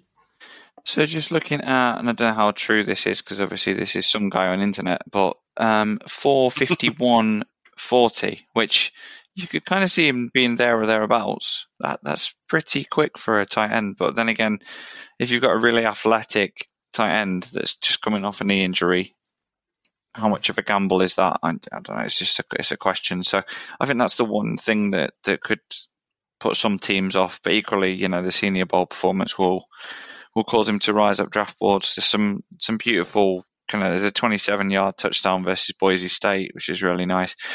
Um, Mike, you mentioned about um, yards after the catch. I didn't really see a lot of examples of that in some of the tape that I watched. It was pretty much when he gets tackled, which you know he's got his speed and, and kind of some elusiveness, but when he gets tackled, he was pretty much down the first tackle every time. No, what I, I'm I'm more so looking at the athleticism of ball in hand. You're, you're right. There, there isn't enough because there's just generally not enough tape on him, anyways. But I'm I'm projecting a little bit with that athleticism more than anything else. Yeah, I did see some good kind of block release out on a route reception court. So yeah, I know what you're coming from in terms of that that separation versus linebackers, but I'm I'm just kind of flagging that I didn't see it specifically on the tape that I watched. But as we've said, you know, there's not enough tape on this guy. It's a bit of a, a bit of a gamble in terms of the tight ends in the draft. I think. I, I agree that that is my my main concern. I love the athleticism, but it is a gamble. It's just not enough out there of him for me to feel super confident about it. And I think sometimes it goes to show, right? These NFL teams are drafting on traits more than anything, maybe even more than tape. Hmm. Sometimes, you know, you don't have to have maybe put up. I mean, it is crazy to think, right? This dude could have spent four years and caught forty-seven balls, and now he's going to be paid what? I, man, I wish I was six foot six and could run a four five four. I'm surprised you weren't when I saw you Sunday. um, all right, I'll tell you what. Let's let's quickly just go through the in outs on this. I think it should be pretty simple. So, um, Michael Mayer, were we all in on him? Was anyone out? It's saying in like a top 20, 25 range. Yeah. Yeah. Yeah, Yeah. all in. Darnell Washington at the at a kind of top forty range. I'm all I? six foot seven inches in. Yeah. Uh, yeah, yeah, I was saying. All right, so four ins there. Hope you're tracking this, Gav. Uh, Dalton Kincaid is 43rd on the overall big board, so I think we're probably talking second round, um, somewhere in and around there, but also in. Definitely. Yeah. Yep. He's going to make someone's fantasy team look ridiculously good. and uh, then Luke Musgrave, he's 59th on the overall board, so we're starting to enter the third roundish. So, so start of day, th- uh, start of round three. Um, I mean, it doesn't seem like bad value there, to be honest, does it? But I, I don't know. I'm going to stick to my guns on here. I can't go in on everyone, and I don't. I don't love that there's not a lot of tape out there. Tight end four, top 55. Yeah. And that's the other thing I was going to ask you, Mike. What's the deal with Oregon State in terms of we don't see many guys drafted out of there, or at least I can't remember. I'm sure there has been, but I don't. You know, the the, the Beaver logo doesn't stand out to me all that much. What's the deal with their level of competition? I mean, they're playing Oregon and Boise State, so I guess they're in that kind of realm, right? Um, God, if memory serves me right, they had a quarterback years ago who was uh, a short little lad who got a lot of pop. Um, someone on the Twitter draft sphere loved him. It could have been a lad from PFF or, or someone, and um, uh, he had gone undrafted, undrafted, and uh, haven't heard from him since. Um, uh, God, You know? I thought State this question was about to be. Um, I thought this question was about to be Sai's version of who the hell is TCU, but apparently not. Actually, I, Oregon State were in the national championship game. two years, two, two years in a row. Um, no, they actually had two guys I quite liked in the last few years. Nahshon Wright, the cornerback, and Jermar Jefferson, the running back. But after that, Teagan Quitoriano, a tight end, we hardly knew you. Jake Luton, quarterback. Isaiah Hodgins, wide receiver. He's done a bit of all right. Um, Isaac, what's his name from the from the Eagles, the guard. Uh, Steelers, In the pre- previous Steelers own Stephen Nelson. Um, oh lads, we've forgotten All about right, there's we've forgotten about Markus Wheaton. Of course. I, I did not know Markus Wheaton attended Oregon State, I'll be honest. All right, fair enough. Fair enough. I mean, So, n- uh, nothing of any great. Yeah. Yeah. You would be what if you were taking him at his current position, you'd want him to be the best Oregon State NFL player Hmm. ever? Well, at least in a long time. Yeah. uh, I, I don't know. Yeah, I'm gonna I'm gonna go out just, just on lack of lack of real feel for the guy. I mean, I, he could could prove to be you know one of the uh, bargains of the draft with his athleticism and his size and his upside, but Yeah, I'm, I'm gonna. If a consensus is set at fifty, I'm gonna probably say out as well. Now, if consensus was like 75, 80, I'd probably have a different conversation about it. yeah, yeah. But I'll say out at fifty. Yep, I join you, Mike, for exactly the same reason. It's a bit high up to take the red pill or the blue pill, isn't it? You got to take one of the pills. You know Uh, what? Dave? Considering the, the the the upside and the the way he has seemed to bounce back from the knee, I'll, I'll, I'll stay in. All right, all right, all right. Staying on your hill, I like it. That'll come back to be the smart man's choice. I know, yeah, we'll play this back and it'll be like, ah, why did they overlook uh, Luke Musgrave?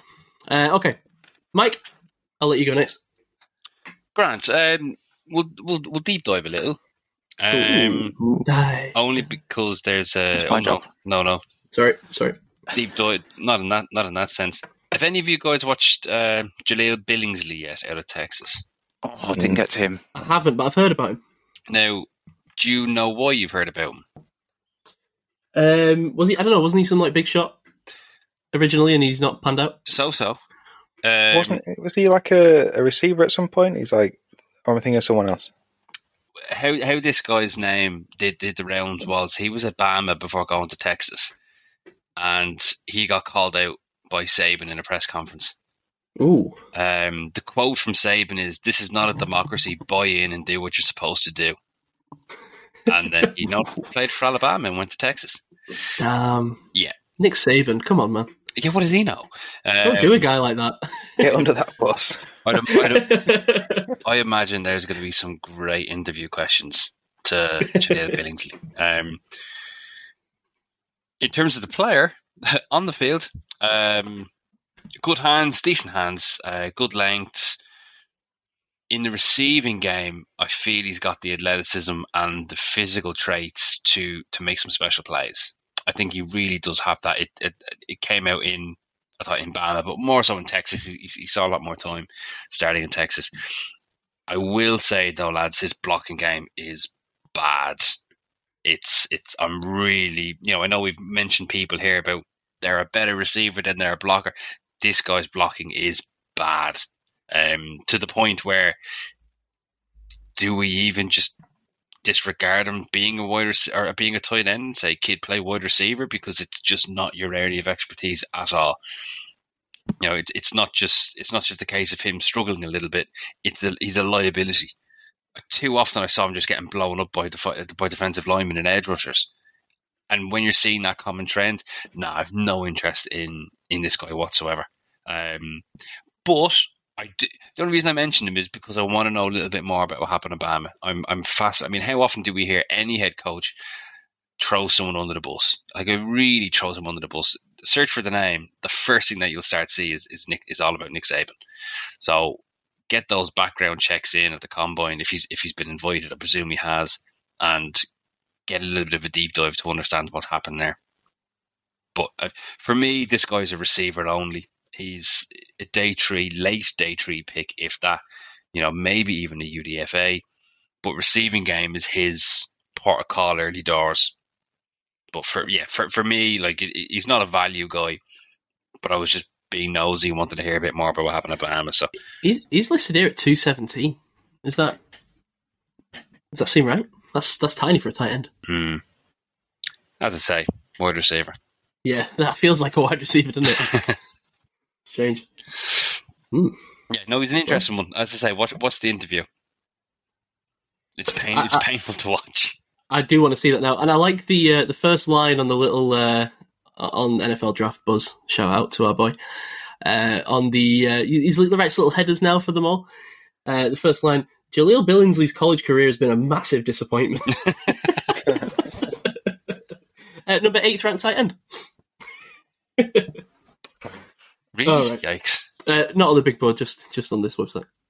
All right. I, I uh, no one else has seen Billingsley. Yeah, no, I've not. Yeah, I don't. No. I don't think so. Fair, fair, fair. All right, um, all right. I'll Might say, go in with I'll, a dive. I'll say, I say, I'm out and pass the torch. uh, okay, I'm going to go to Sam LaPorta out of Iowa. Uh, Sam LaPorta, six foot four, 250 pounds. He's 78th on the overall big board. Um, hey, nice uniforms they got over there. In Iowa. it's easy, it's easy to like the Iowa players, right? Yeah, yeah, yeah, definitely, yeah. Um, three words I've got here. Uh, flu- obviously, they aren't three words. Fluid mover, nice receiving option, but lacking a little bit of blocking consistency. Um, kind of similar to some of the guys we've spoken about, but I think he has a little bit more maybe power and toughness to his game in general. Um, so Sam LaPorta, he played wide receiver and defensive back in high school. I think you can see that in the way it translates to his movement skills on the field. He's, he's, he's in that kind of mold. He's he's definitely got nice movement skills for a big, powerful man. He can stick his foot in the ground and, and break really effectively, separate and short routes nicely. Um, I think he's one of the more impressive, crisp route runners out of this group. Um, he, he also has the requisite speed to be a kind of dangerous player on vertical, or I saw him especially running some nice sort of sluggo kind of stop and go routes um, up the sideline. Uh, has double the yardage production the last two seasons of anyone else in the Iowa receiving game, which seems pretty nuts because he only went for 670 and 657 yards in the last two years. So, I mean, show me those Iowa receivers. Come back to us, guys. I don't know what's going on there. But it does seem like at least he was the dog in that offense, right? He's the guy that they're targeting on an offense that it seems like he's struggling. Um, he's got really nice plucking hands, got them cricket hands. Reports of occasional focus drops I saw. I, I didn't see it personally, but I did. I did read reports of that. Um, but generally, to me, I mean, he was flashing nice technique, catching the ball away from his body, so I liked his hands. And he showed nice technique, tracking the ball over his shoulder, making the grab. Now, a couple of things I, I picked up on despite kind of his movement skills and size, he's not been a big red zone threat. Just five touchdowns in the last three seasons, so I think that's worth you know at least looking at. Maybe that's more of a prospect, uh, more a thing of the Iowa offense than it is of him. I don't know. Um, not kind of a big wingspan guy. Um, he's not a big go up and get it contested catch guy as far as tight ends go. I think he prefers to win with separation than he does with with sort of power at the point of attack. Um, he's not kind of your size speed mismatch player, right? I, I, don't think he's got elite athleticism or size, but but he does still create that separation, like I say. So not a mismatch, but but but a guy who who can get open. Um, and he shows willingness as a blocker, but he does get badly beat on occasion, especially when run blocking. I think he, he may need a little bit more refinement before he can be trusted to start out there, and that might limit his kind of upside early. Um, but I don't know, man. I, I really like what I saw out of Sam LaPorta overall. More, more kind of move, receiving tight end, have him kind of running routes, getting open over the middle, uh, showing kind of his his movement skills and separation ability a little bit. Just needs to work on that blocking so he can maybe start as a lead tight end. But I could see it happening for him. I say 78th overall in the big board, so you're looking into the what's that third, fourth round. Um, so I mean, I think I got to be honest. I think I would be in at that because I think he offers some upside as a starting tight end down the line if you can get some refinement to his game a little bit. Yeah, man. Um, Sam LaPorta is my is my sleeper. Whoa, Kets. Whoa! Dive, dive. Wow, What the hell was that? wow. That was, Have you got um, like a old school was just- fire like alarm in your house or something? no, no, no. That's just stuff I found on Spotify while I've been talking to you. Wow. There's a lot of submarine sound effects, seemingly. Mm, Well, trying I apologise to our listeners' ears. I won't. I will not invoke any sleepers. on this show. All right, fine. Just trying to add production value, low quality production value, but still. yes, uh, Sam LaPorta. Like, like I was saying earlier, it's, it's it's hard not to like a guy in basically a Steelers uniform. yeah, but um, he's he's sort of um, a, not a budget Dalton Kincaid, but he's sort of he's not got the same blocking ability like you're saying. Si, he's sort of not. It's pretty much the same as what we we're saying about a few of these guys. Functional strength, etc., comes into it.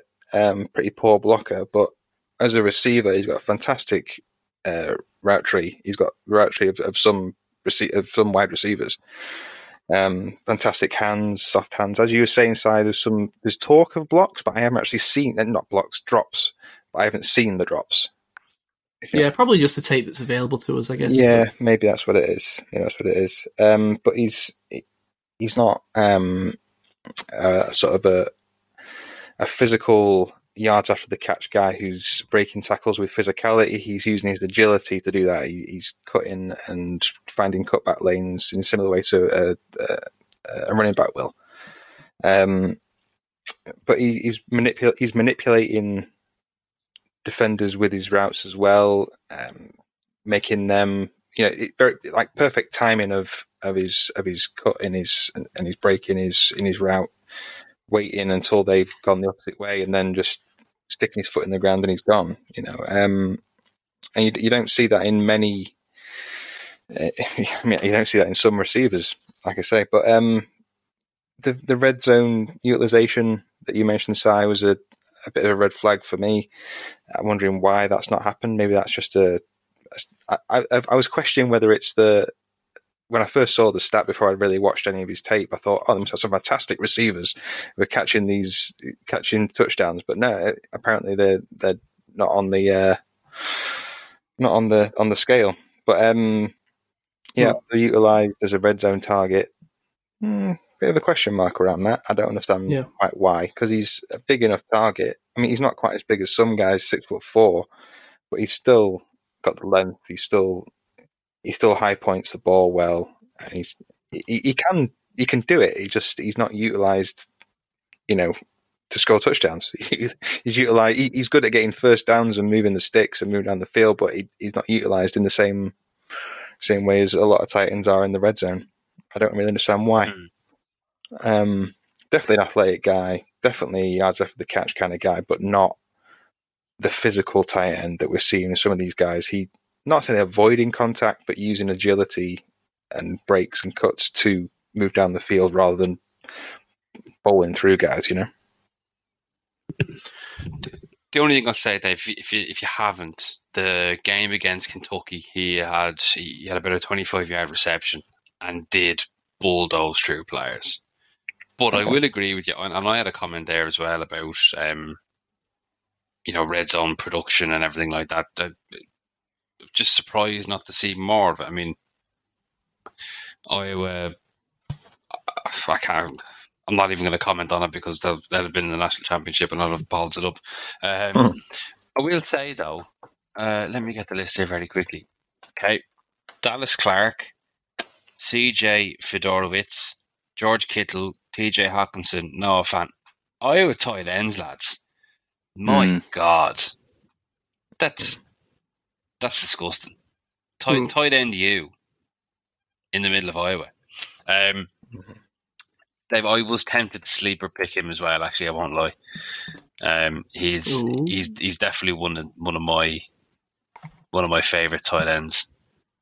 Um, no, I won't because I'm scared the noise cats is gonna.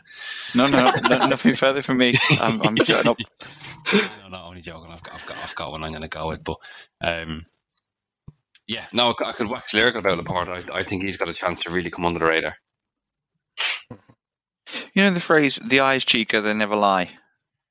Well, Sam LaPorta's eyes sometimes do lie, definitely. There was a beautiful kind of, I think it was against Purdue, he sort of looked outside and the sort of the defender sort of looked around and followed his eyes and he just sprinted past him, went vertical for a massive reception. So don't trust Sam LaPorta's eyes. That's the uh, the thing to remember. But uh, no, I echo everything you guys have said. Um, yeah, there you go. There you go.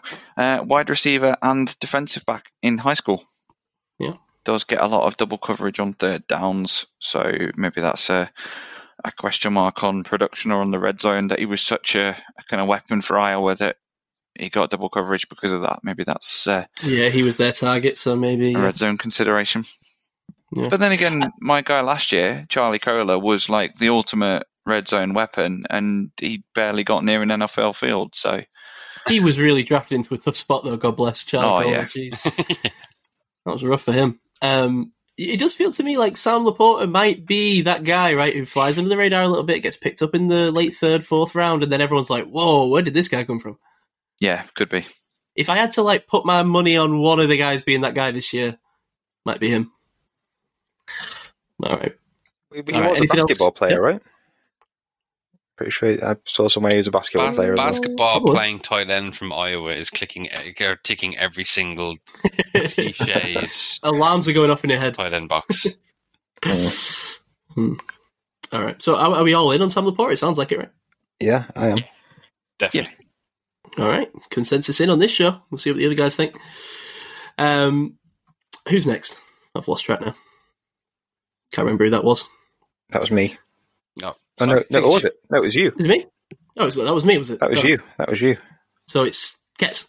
Yes, I've got this is my last guy, so um, I'll go with him. Uh, Luke, I think it's Schoonmaker out of Michigan. So he's e- Schoonmaker, yeah. He's either six five or six six, depending on which uh, which source you consult, and he's about two fifty. Um, he's a good kind of route running tight end with some really nice kind of subtle shifts in momentum. Um, got an interesting background. He played the following positions during his high school football career quarterback, wide receiver, tight end, cornerback. He was a pitcher and first baseman on his school's baseball team.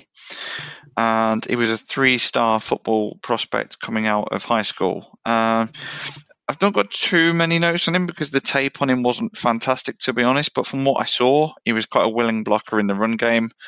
Um, in terms of his pass reception, I quite like the. I've mentioned this guy before, but I quite like the the quarterback as well. He's got that kind of NFL inventiveness as, as part of his ability to create something out of a messy situation. So worth watching some some Michigan tape, and I think I'll I'll probably go back and do that when I have some time over the summer. But um, in terms of uh, Schoonmaker, he's um, receiving production. I'd say was underwhelming.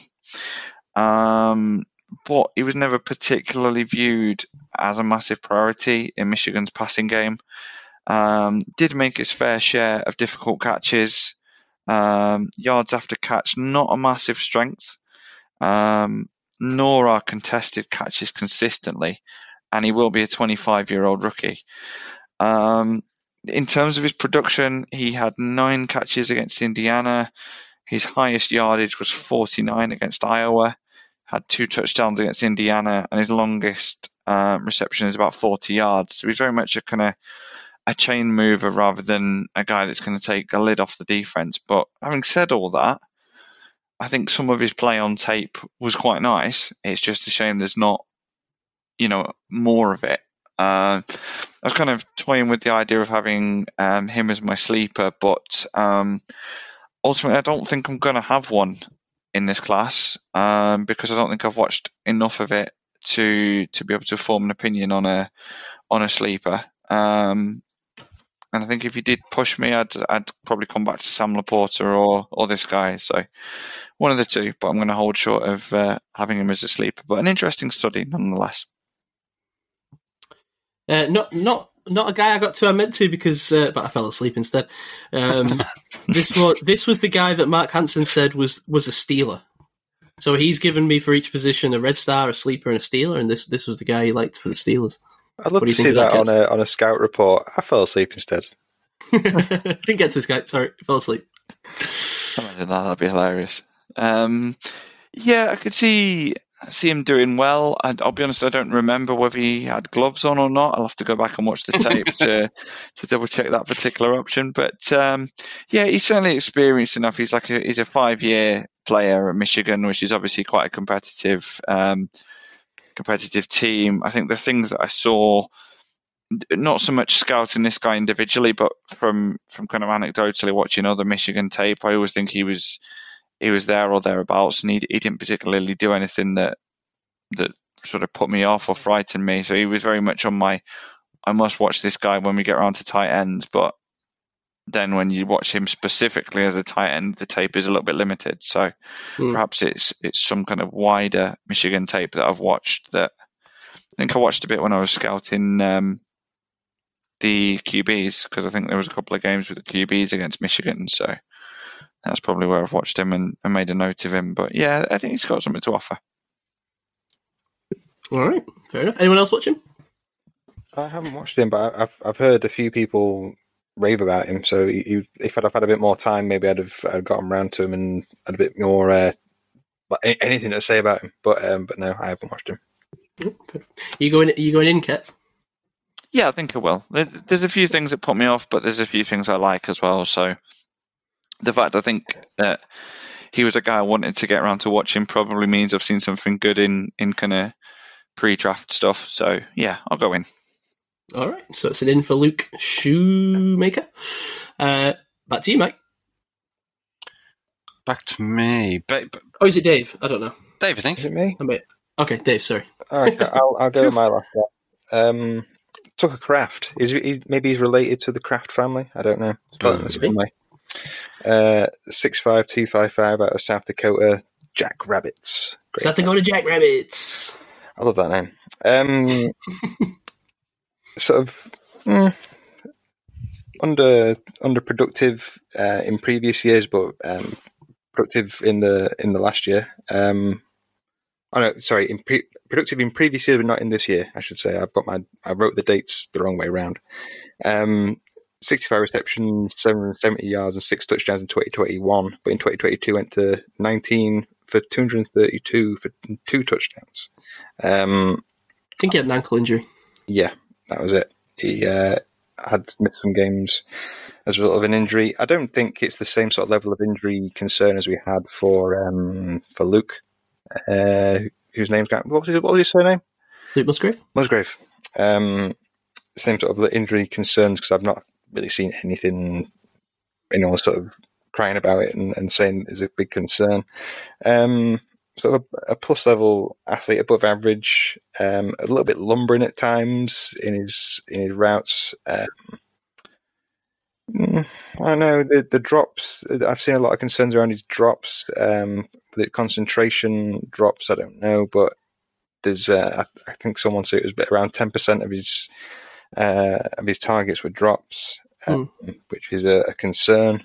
Um, he gets a lot of red zone targets, um, particularly in, you know in previous seasons. He had what, uh, six touchdowns. I think was the the most he had. Um, another guy with blocking concerns, um, high pad level. I don't think that the functional strength comes into it. It's a it, it's a it's a technique thing for him. I don't think he, he needs a lot of polish for the, the technique on blocking. Always playing with a high pad level, um, and guys are just going to leave him out of the way.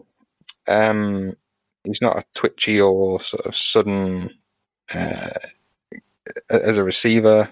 Um, yeah, I, I I can't say I'm raving about him, but I can see someone um, liking his uh, him as a as a red zone target because he's he, he's he's good in those sort of contested catch situations um, in the red zone, but I don't think he's going to be anyone's tight end one. Maybe tight end three for someone.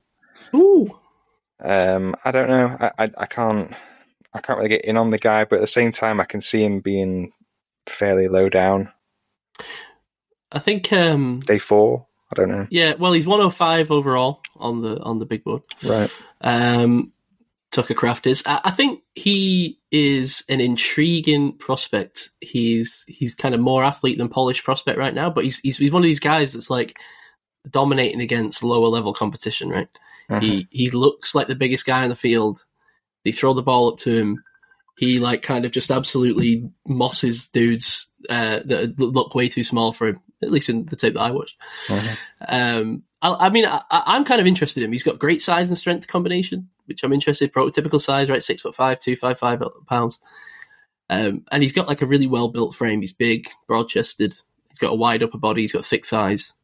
Um, they used him across the formation, so he's lining up all over the place. He's lining up in line. He's lining up in the slot.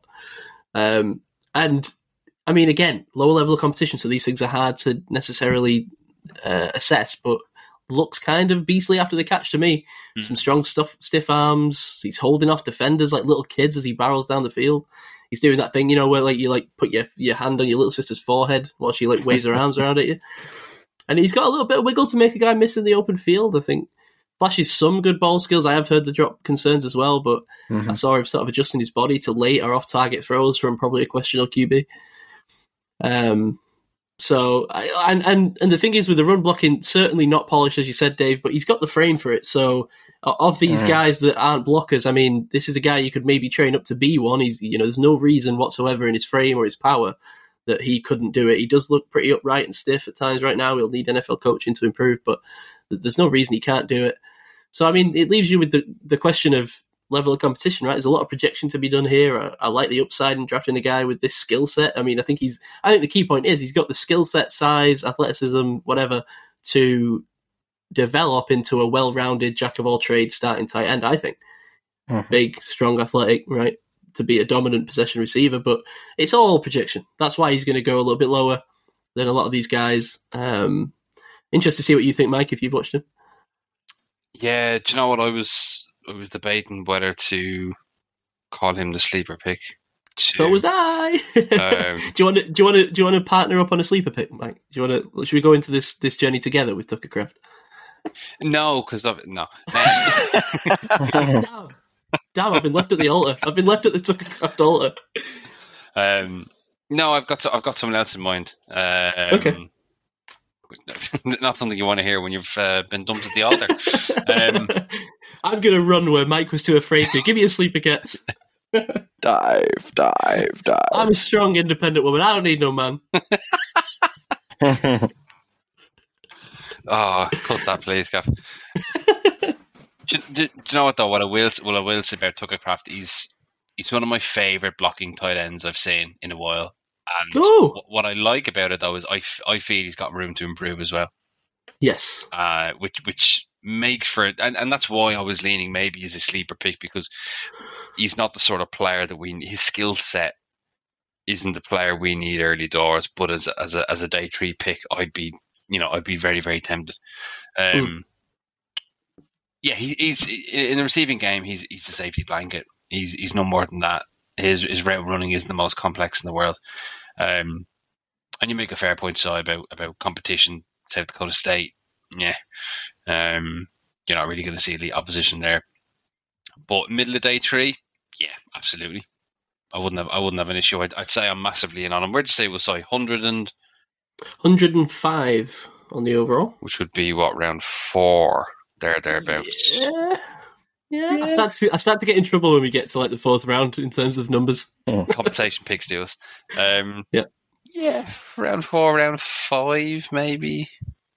I'd probably lean a little later in round four, but um, he's he's got a skill set.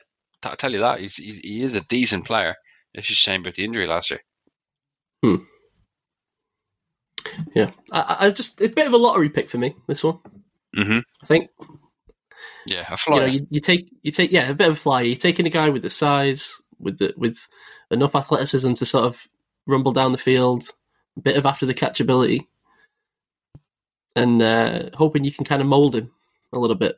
But yeah, we'll see, we shall Yeah, see. he- well, uh, do you do you, you watch him, Kits?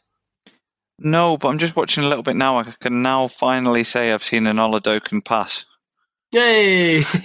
there, there's the question on QB play. There you go. Yeah. I can see why you like him. He, he, it is men against boys stuff, isn't it? It's like, okay, now go and play football with a real man kind of thing. Like, apologies to oh, North Dakota Wow. players and Shots taken. at- Montana State and any of the other elite McNeese. teams that play at that level. Not You may as well McNeese. play the McNeese softball team, in fairness. Hating on the But that's Jackrabbits not- who played in the Jack- national championship game. Wow, you know. No, be going like Jackrabbits with the McNeese softball team. Right, so let's get off the McNeese softball team. oh, Um, yeah. Uh, well, I'm going to go in. He's my sleeper. Uh, I'm gonna, I'm gonna, I'm gonna stand on the Kraft bandwagon. yeah, no, I'll say in as well. All right, cool. And Dave, it sounds like you might be out. I'm going to say out. I, I feel Go like on. maybe he's going to. I don't know. I don't think the injury concerns are why I'm out. It, it- there's other things that are concerning for Yeah. me. I think he might just disappear into irrelevance. Yeah. Fair enough. um, all right, who was that? That was Dave. So Mike, now it's you. Back to me. Um, I suppose the question first, lads, has anyone else got any more tied? I- I've got one more, and I think maybe you two are out. Did you say? Yeah, that's me done. Yeah. So Okay. the only other guy I've watched is Cameron Latu at Alabama. Um, I'll tell you what then. You you run with Latu out of Bama. Yeah. I'll go. I got my sleeper pick. Davis Allen out of Clemson. Oh, guess who? Guess. Oh well, give give him the sleeper kits, Dive, dive, dive. and then another sleeper for Mark Hansen, who that is his sleeper pick. So I'm glad you've watched him. Dive, dive, dive.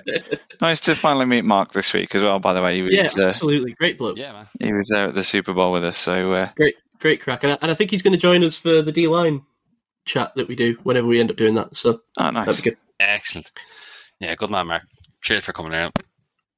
Uh, Davis Allen, Clemson. Um, he had some decent games in 2022. Uh, six receptions for 70 yards against uh, Fighting Irish, four receptions for 36 yards, and two touchdowns against Wake Forest. Sort of guy that was asked to line a ball over the field, including out wide, which I love seeing a guy of these size being put right beside the sideline. Um, there's there's always little things I find which which really strike me when I'm watching any player in any position. Just how how clued on are they are they between the temples? And it's not to say that it's the same thing that they do, but it's just something clever. And you go, geez, that's that's a real forward thinking sort of play. With the with the quarterback DJ uh, Uiagalelei, um, I think I got that right. Um, nice work. anytime you see an RPO play which goes into a run play, Davis Allen switches straight into blocking mode instantly. Like there's no, uh, uh, you see so many too many guys they just watch or they, you know, they sluggishly turn around to see what's going on and they're nowhere near benefiting the play. Davis Allen goes straight into into blocking mode and is actively targeting someone. This this this guy's blocking is massively his strength, but he has upside in the receiving game as well. I wouldn't say he's the best blocker in the draft. He's not the best receiver in the draft, but he's at that sort of level where both of them are at a, at a solid standard. Mm. You know, I, I, I'm you know I'm still talking a day three player here. Don't get me wrong. Um, and like I say, issues with issues in the receiving game. Uh, any anything relating to to receiving contact in in the route struggles with that. He can slow down the Jets a little bit as a result. He's a he's a red zone weapon. His his, his two tight ends against Wake Forest are just him mossing defenders on back shoulder throws. Like excellent, excellent high pointing ability for him to take the ball in. Um, route running, yeah, it's not the most polished in the world by any stretch of the imagination. Blocking wise, the appetite's there, the drive is there, the strength not so much, and that's why I say he ticks so many boxes, but not at the elite level. You know, if if he's the sort of guy that I imagine from a PFF perspective, sorry, Rich, um, that probably has like a very solid grade across all bases, but is never elite across everything. But I would absolutely take this guy in the middle of day three. I, I think he ticks every it ticks a lot of boxes, not every box, but a lot of boxes that we need. You know, starting him off at tight end three, that's where that's where he's ultimately going to be. Starting him off at tight end three, special teams type guy. Um, yeah, get this get this guy into in, into the organisation, let him run. Absolute sleeper lads. One to definitely keep an eye on and watch. All right. Davis Allen had a 2022 PFF grade of 70.9. Solid. Early day three projection. The kind of tight end who turns 50 50 balls into 80 20 balls, it says here. So, yeah. I think you've called PFF out on that by uh, by knowing what they would think. Well, it, it's as I say, it, it's just not that he's he's elite, and, and Clemson have been hit and miss the last few years. Um, Mm. But to, to to see an element of production and to see some element of positive plays in run and blocking, um, definitely definitely a guy I, I was massively in on. Um, just not that not that elite elite type player. Um, jack of all trades. He's gone 16 of 19 in contested catch situations over the past two seasons and dropped only three of his 87 career catchable passes. My guy. Early day Nice three, work. day two, top ten.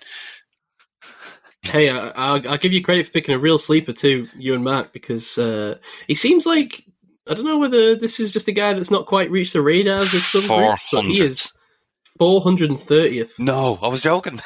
on the big board. now, I will say this: there seems to be some inconsistency here because we've got two that have him in the top.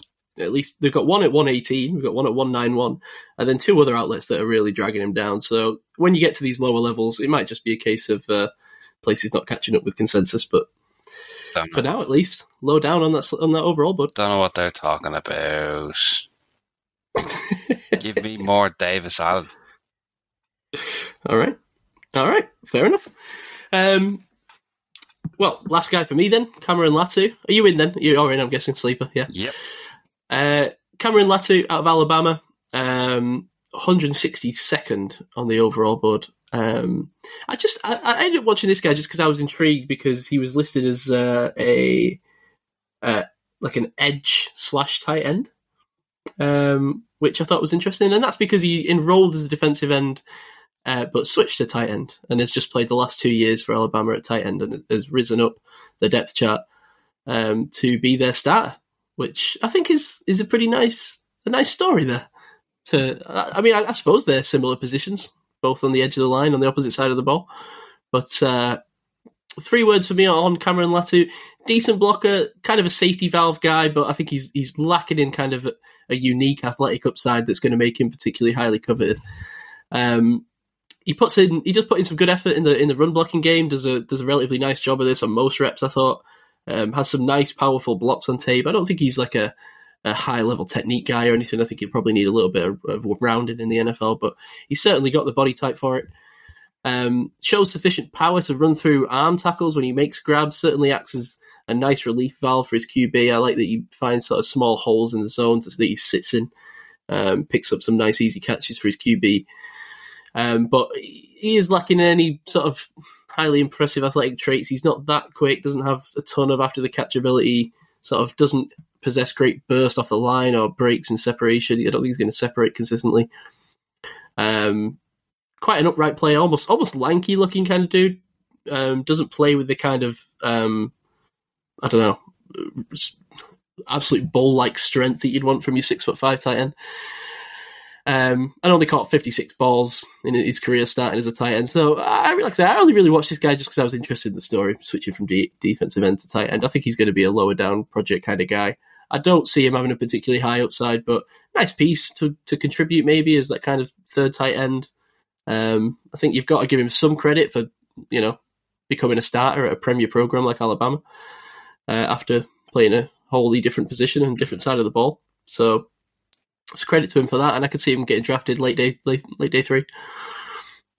No, I totally agree. Uh, likewise, likewise with the block, his, his blocking upside is much better than rece- receiving upside. However, Yeah, however, he yeah. had eight touchdowns last year, as in 2021. Wow. He had 26 catches. He's had fi- in two years he has 56 catches and 12 touchdowns. Sneaky red zone weapon. Yeah, nothing sneaky about him at all. Ne- nearly 16 yards per catch in 2021 as well. Um, Mm. he, he- so clearly he's got some chops. Well, but see, now that's what I liked about him. He's there when he seemed to be there when he was needed, right? He Mhm. wasn't like making insane plays, but like he was finding little holes. He was like sitting down nicely. Almost felt like quite a smart player. Like he knew where to be Mhm. at the right time. No, I, like that. I like that. And I think if, if you are going to have some success in Alabama's offense, you have to be quite clued on and quite Hmm. intelligent. Sorry, Julian. Jahleel Sorry, Billingsley learned that. Yeah. What have you done for me lately? Um, I mean, he's like athleticism wise, yeah, he, he's he's clunky. Um, His route running concept's very limited. He'll do his best to find the open space and sit down. That's where he excels. But then that's that's that's the job between the temples, isn't it? Um, Mhm. He's not that elite or athletic getting off the snap either. But you can't help but notice the guy had, was to say, fifty odd catches and twelve touchdowns. Um, Yeah. You know, those are those are stats that do make you want to stand up. And as I say, coming, coming out of Bama, he's going to be he's going to see a lot of teams. A lot of teams are going to ask questions about him. That will probably push his draft stock up a little bit with that. I know you shouldn't. Uh, the cliche is you shouldn't scout the helmet, but I think there's parts to it that you've got to you've got to consider. Um, I'm actually he's the. I'm looking at my notes. I've not yet put a grade on him. Either I probably fell asleep as well. So actually, um, I mean, it'll be day three for sure. Um, Yeah. there, there's too much lacking in his skill set to, to warrant anything significant. You know, he's he's going to be north of pick 150 for me by by any stretch. Um, what's the what's the consensus say? Uh, one six two. So yeah, not far off what you were saying. Yeah, I think that, I think that's fair. 160 to to the 200 range is probably going to be there thereabouts for Latu. Yeah, yeah, I wouldn't have a problem in that range. I'd say in at that. I just like I, I like what he offers. At that point, you're going to be drafting your kind of your backup tight ends and whatnot, and, and what he can bring you between the between the ears there. I got no problem with it. Yeah, no, I agree with you. I think probably you know, round f- late five, round six, somewhere like that. Yeah, I, I'd Yeah, be totally fine yeah. with that. Yeah. So I'll say I'll say in at that value. All right, nice. Go you, go go Cameron Latu, switching from You- defensive you end do to tight end. Yeah, What what, a top G. Um, well, that's all my guys. So it's down to you, Mike. If there's anyone else you uh, are particularly interested in talking about. Um, do I, do I talk about someone I thought was rubbish? But he might, he might. I, don't- I don't want his mother to listen. Like, oh, look at these lads talking about college football. Have a listen. Oh, good lord. I mean, in fairness, is his mother going to be? How long are we running now, lads? Maybe two hours. Is his mother going to be listening at this point? Probably, not. Probably not. not. No, we can't even get Cam Heyward's mother on, and Ket's gushes about his son all the time.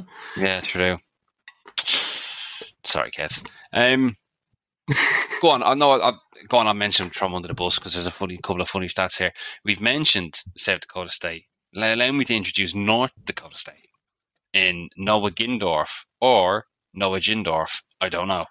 Um, how many receptions did he have in 2022? I hear you ask. Six. How many did he have in 2019? I hear you ask. 10. And how many of those were touchdowns? Six. Oh my god! Conversion weapon. Cameron Latu, eat your how. Um, yeah, like lads, I, I'm only I'm only mentioning his name. I, I've got him down as UDFA. I'm only mentioning his name for a bit of crack. Um, offers very little support to quarterbacks. Um, on scramble plays, he's he's sluggish and slow to get his eyes back to the quarterback to find a safety blanket for him. Um, he, he that sort of sits in his own little space, but like ineffectively doesn't really want to show much in the way of commitment. Um, what I will say, can I swear? No, I won't. Um, blocking in space and downfield, he is a tough mother ducker. Um, he there are a couple of reps where he comes flying in to, to, to lay the wood on defenders. It's it's class. I will, I will say that. Um, when he's sat in his you know H back or inline position, um, when he's asked to block in the run game, he can get a little bit too heavy over his feet, and I've seen too many times where he was pulled forward and ripped off balance.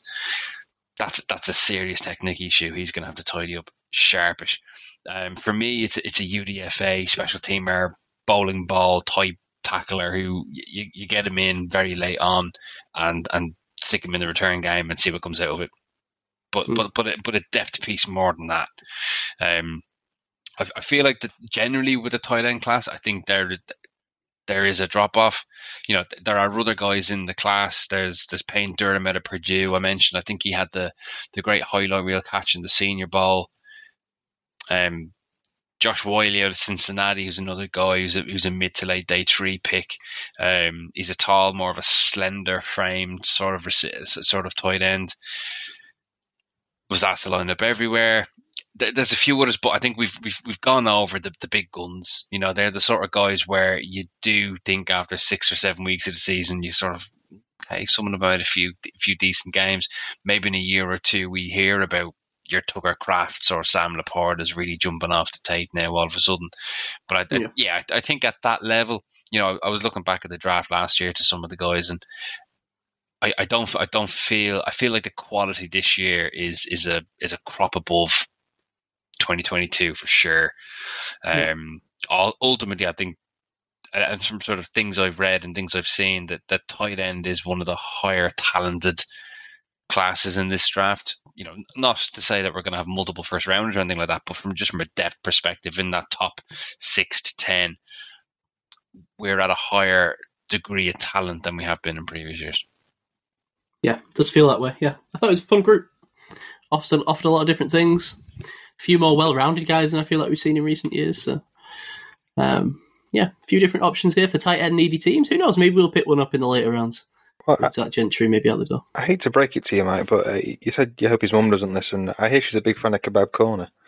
So Ooh. uh, she might have. Uh, Oh, she's just tuned in. Oh no. oh, she's just skipped to this point of the pod. She's devastated. I'm sorry, Mrs. Gindorf. Gindorf. Oh my, oh my. Well, I tell you what. Hey, tight end truly is a smaller class because we've wrapped that up in two hours. Well done, gents. fantastic. Good work. Um, which I guess does give us time for a little bit of kebab if you want, Dave. Although it's up to you. You might not have had anything prepared. I do. I do. If, if we oh, have, do. uh, Look at that! time. Look at that! All right. Well, I'm going to have uh, Ket sing the theme tune. Fantastic. I'm, I've been waiting for this. do do do do do do do do do do do. Plenty onions. Oh, Oh god, no! Turn it down. Turn it off. I can't abide him. I've muted him. Right, Dave. Use your executive power to mute him. You bastard. Look at that. Just as it ended, beautiful. Uh, we hand it to you, Dave. So, um, I'm sure everyone's seen the news about Derek Carr, right? About him uh, up in sticks and being booted out of uh, the Raiders' household. Um, oh yes. I don't know if anyone saw the, the news coming out of Fox Sports um, about Derek Carr of uh, them suggesting that he, he would thrive uh, with the Steelers, um, which prompted a an art, Stupid. Absolutely stupid. Sorry, continue. uh, which prompted a fantastically titled article by uh, SteelersNation.com.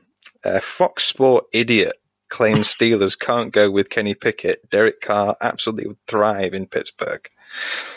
Um, I think basically I, I've I haven't actually listened because it was a radio, a, radio thing. I think that was it wasn't actually an article, but um, from basically what I understand that they don't rate Kenny Pickett's talent and that that Carr were being upgraded in terms of accuracy. I, I can't get on board with that. Can any of you guys get on board with that? God almighty, no, what are they smoking? Uh, here's a good idea. Give up on your um, first round tight end. Uh, sorry, first round QB. Got tight ends on the room.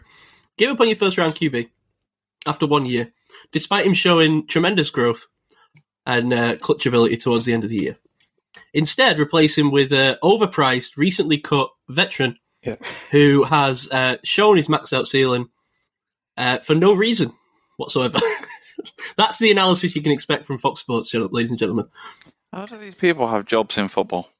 uh, it, it, now I don't know if you've ever watched um, primetime games on Fox, but if you do, the ads in between do show a discernible lack of quality in their programming compared to some of the other uh, organizations out there. It's it goes from being like you know normal football uh, show advertisements to being like, "My name's Skip Bayless and I'm right 100 percent of the time," uh, and other assorted you know jerk offs just making stupid comments because I don't know the brain dead audience just wants to be reaffirmed of their stupid opinions. I don't know. I, That was me going in on Fox Sports. I, I enjoy watching Skip Bayless for the people that just lay into Skip Bayless, really, just for, just to watch everyone lay into him for every That- take he that's kind of my issue with it, right? That, that's what the entire program is set up to do. And fair play, like, listen, if that's the way you want to interact with the sport, if that's what you enjoy, uh, and I get it because you know I enjoy the the the, the arguments and the social media of it all and the hot takes and whatever, fine. But that for me is a step too far. When you're only going in purely to listen to people just argue about things they don't even believe, Mm. just just for the sake of it, I, I don't understand the point in that. But hey, if that's you, fine. If that's the case, Gav needs a TV program because it'd be a lot more entertaining and he'd be a lot better at arguing with people. Yeah, Gavin fit right in on uh, Undisputed, I think. Yeah. When Skip Bayless gets cancelled, he can sit right across from Shannon Sharpe and argue the toss about everything. Oh, just just stick him in a frock, and he can be what's her name who uh, introduces them. Who, who's the guy who there's a there's, there's another show on Fox Sports that they're always advertising, right? First Take is it? And Mm. whoever the guy is who hosts that has the most punchable face in NFL media. I don't know who he is, but I see his face and it's punchable. I don't know. Who is that? I'm gonna have to look it up. Yeah. He's he's like a recognizable face. Not Stephen A. I can't. No, it's not Stephen A. Unless I'm getting this, I could get I could be getting the show wrong. The other lad. Max, what's his name? Max, what's his name? Max, Max, Max. Oh, maybe it isn't First Take. I might be getting it wrong. I might be talking about the wrong show. Ignore me. But it's one of the shows on uh, that they're always advertising on Fox Sports, and it's like a I don't know. I'm not going to describe his features. His features. In an attempt to try and Describe his face for us, Si. it is. Uh, punchable. You're. Would you like to? Would you, I've just found the article. Would you like to read the quote about Carr? Now, this is from a guy called Jason Smith. Don't know. Yeah. Um, if quote, if the Steelers get Derek Carr, they're playing deep into the playoffs. They can't. They can't go into next season with Kenny Pickett. Carr What? is accurate, and the Steelers have two good running backs and playmakers. When things get a little tough in Pittsburgh, he'll still be okay because Mike Tomlin will have his back and everything will be all right. Pittsburgh is the place for Derek Carr. These people are making a living. This guy's a Was that- gobshite. That was probably said after a massive toke on uh, a big burning stick he had in his Yeah. hand. Was he Uh, sitting beside us the night of the Super Bowl with a big beer tower thing, drinking it on his own? Was he the guy in the leather jacket that was passing it behind you, Dave? That guy that was Um, asleep, yeah. Yeah, that's that's horrific. And and you know, without even going into the conversation about um, whether Pickett is talented enough and all the rest of it, but from a cap perspective alone, there's no chance. I mean, how, how much are is Der- Derek Carr is going to be wanting thirty-five million plus a year? We haven't got that level of scratch. We're too busy paying Derek what four million a year. That's true. He was He's, Just he's, madness. he's, he's, is he worth ten Derek Watts? He wouldn't even be the best Derek on the team. Ten Derek Watts would be a better offense than one Derek Carr. That's I, I, Um, I agree with you. That's someone just talking rubbish for the sake of it. I've I've unfortunately clicked on the website, which means I don't know they'll have made a penny out of me. Um, it's just absolute garbage. And it, Isn't it's it? like this is the time, of, like the off season is the time for shitty articles that are just clickbait. But this feels early. This is like a really early one. Um, it is first things first is the thing I'm talking about. I think the guy I'm talking about might be Nick Wright. Okay. Google. First things first with Cris Carter and Nick Wright. Yeah, I think it's that dude. Punchable face. Oh, God, thousand percent. Oh yeah, absolutely. Oh yeah, yeah, yeah, yeah. And then it's the ad that's like, um, uh, so what what is it? It's like uh, the the herd, right? The herd with Colin Cowherd, Mm. and he's like, uh, "You guys will argue with me, even though you know I'm right." I'm just like, "What are these? What are these like Just stop, please. You don't. Why are you trying so hard to convince me that you know what you're talking about? I feel like if you knew what you were talking about, you would just you would just talk about it. Mhm. You wouldn't have to continue telling me about how much you know. I don't know. Yeah. I have major issues with this programming. Sai hates Fox, apparently. yeah. Well, Um, it, it, it's that whole like, is it even cliched calling a hot take type media presentations? It, it's it's just garbage. It's it's it's there for people like us to sit and complain about them complaining about useless shit. yeah, you're right. Yeah, we're falling right into the trap. We really have, haven't we? We should we should turn around. I think they're lovely lads. I want to take Nick Wright out for a beer. I don't want to punch his face at all. I want to kiss it. Well, Oh, no. I saw Derek Carver at other estate agents in downtown Pittsburgh yesterday. That's one of my favourite Pittsburgh Central memes that no one else understands. Is posting that picture of that guy at the airport, Boston Airport. and it doesn't even matter who it is. They just like, I'm just, as long as it's a black black player, it doesn't matter. It could be anyone. Oh, who was it when that, when it started? Was it Larry Fitzgerald? I can't remember who it was. I can't remember. Um, but someone posted. It doesn't. But that's the thing, Dave. It doesn't even matter who it is. It could just be like any. It could be a white dude. It's just Yeah, like just it's Derek when it's a Carr at the local dude. airport, and it's just that guy. Great meme. In fact, Great can you tweet that out? Because I reckon that gets him pop. I will do if I know if I can find the image. I'll find it. Usually I just stumble upon it. Speaking Oh. speaking of uh, of garbage, um, you know the there's been a lot of uh, seems to be a lot of Twitter debate, like people putting polls of what's what is the best Super Bowl logo, and I am definitely of the- of the opinion. I'm, I'm sure I'm not alone in this opinion, but the LI logos need to go. They, they these are logos that have been designed by a committee that are making a brand. And I get the NFL as a brand, but you need to move away from this L I I whatever whatever the next was it L I four the next one or whatever it is. It it needs to it, it needs to be changed. It needs because like you see these old logos and they're like not say something to do with the city, but there's they're unique.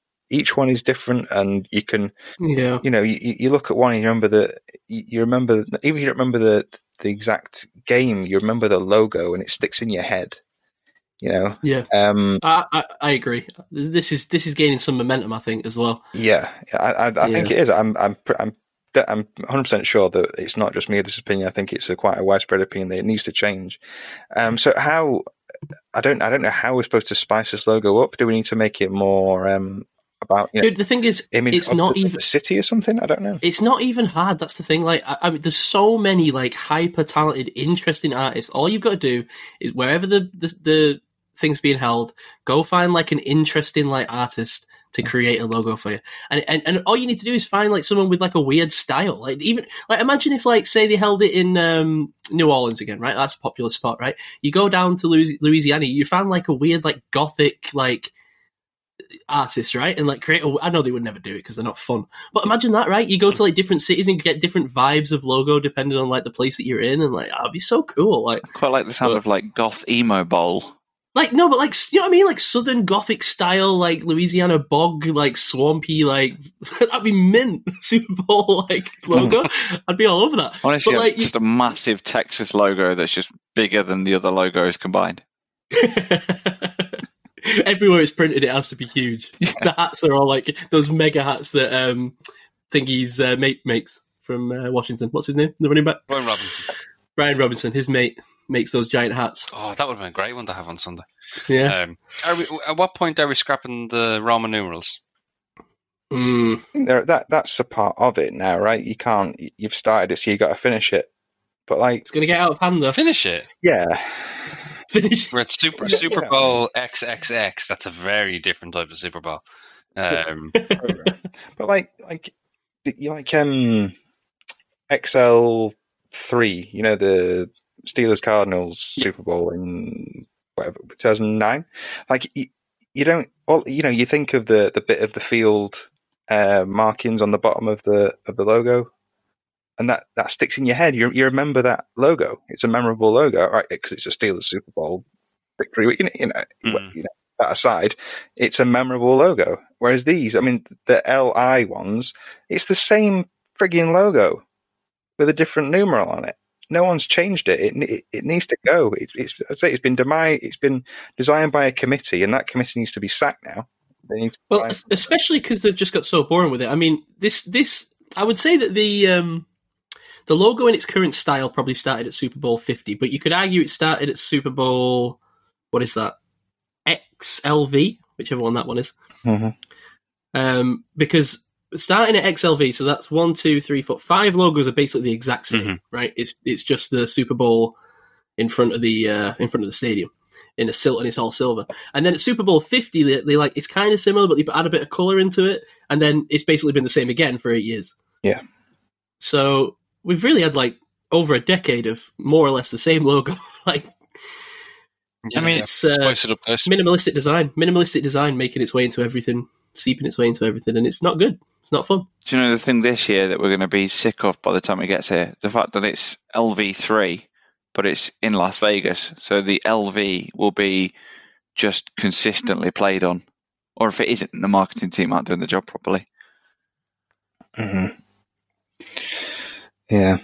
I mean, how are we supposed to get this changed? Has everyone got to rise up as one and carry a, a tiki torch down to the NFL uh, commissioner's office? I don't know. What, what have we got to do? Yeah, led by uh, future Pittsburgh Steelers legend Derek Carr. Um, Yeah. I honestly, I can't even say it without giggling.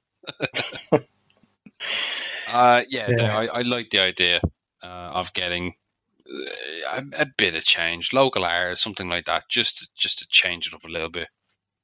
Mm. Yeah.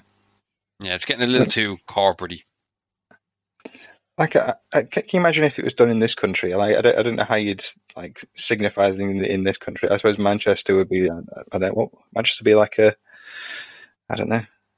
I mean, I, I've seen you guys in my in my short time in my. I've not been in Manchester for quite a while before I came and met you guys in Manchester.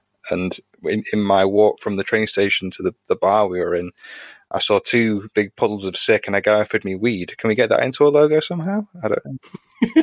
in, in fairness, about 10 minutes after I left Manchester Piccadilly, I did see someone in a Rashard Mendenhall jersey. So who's actually seeing more disgusting things, Dave, you or me? Mm. Who's, Yeah. Who is wearing that?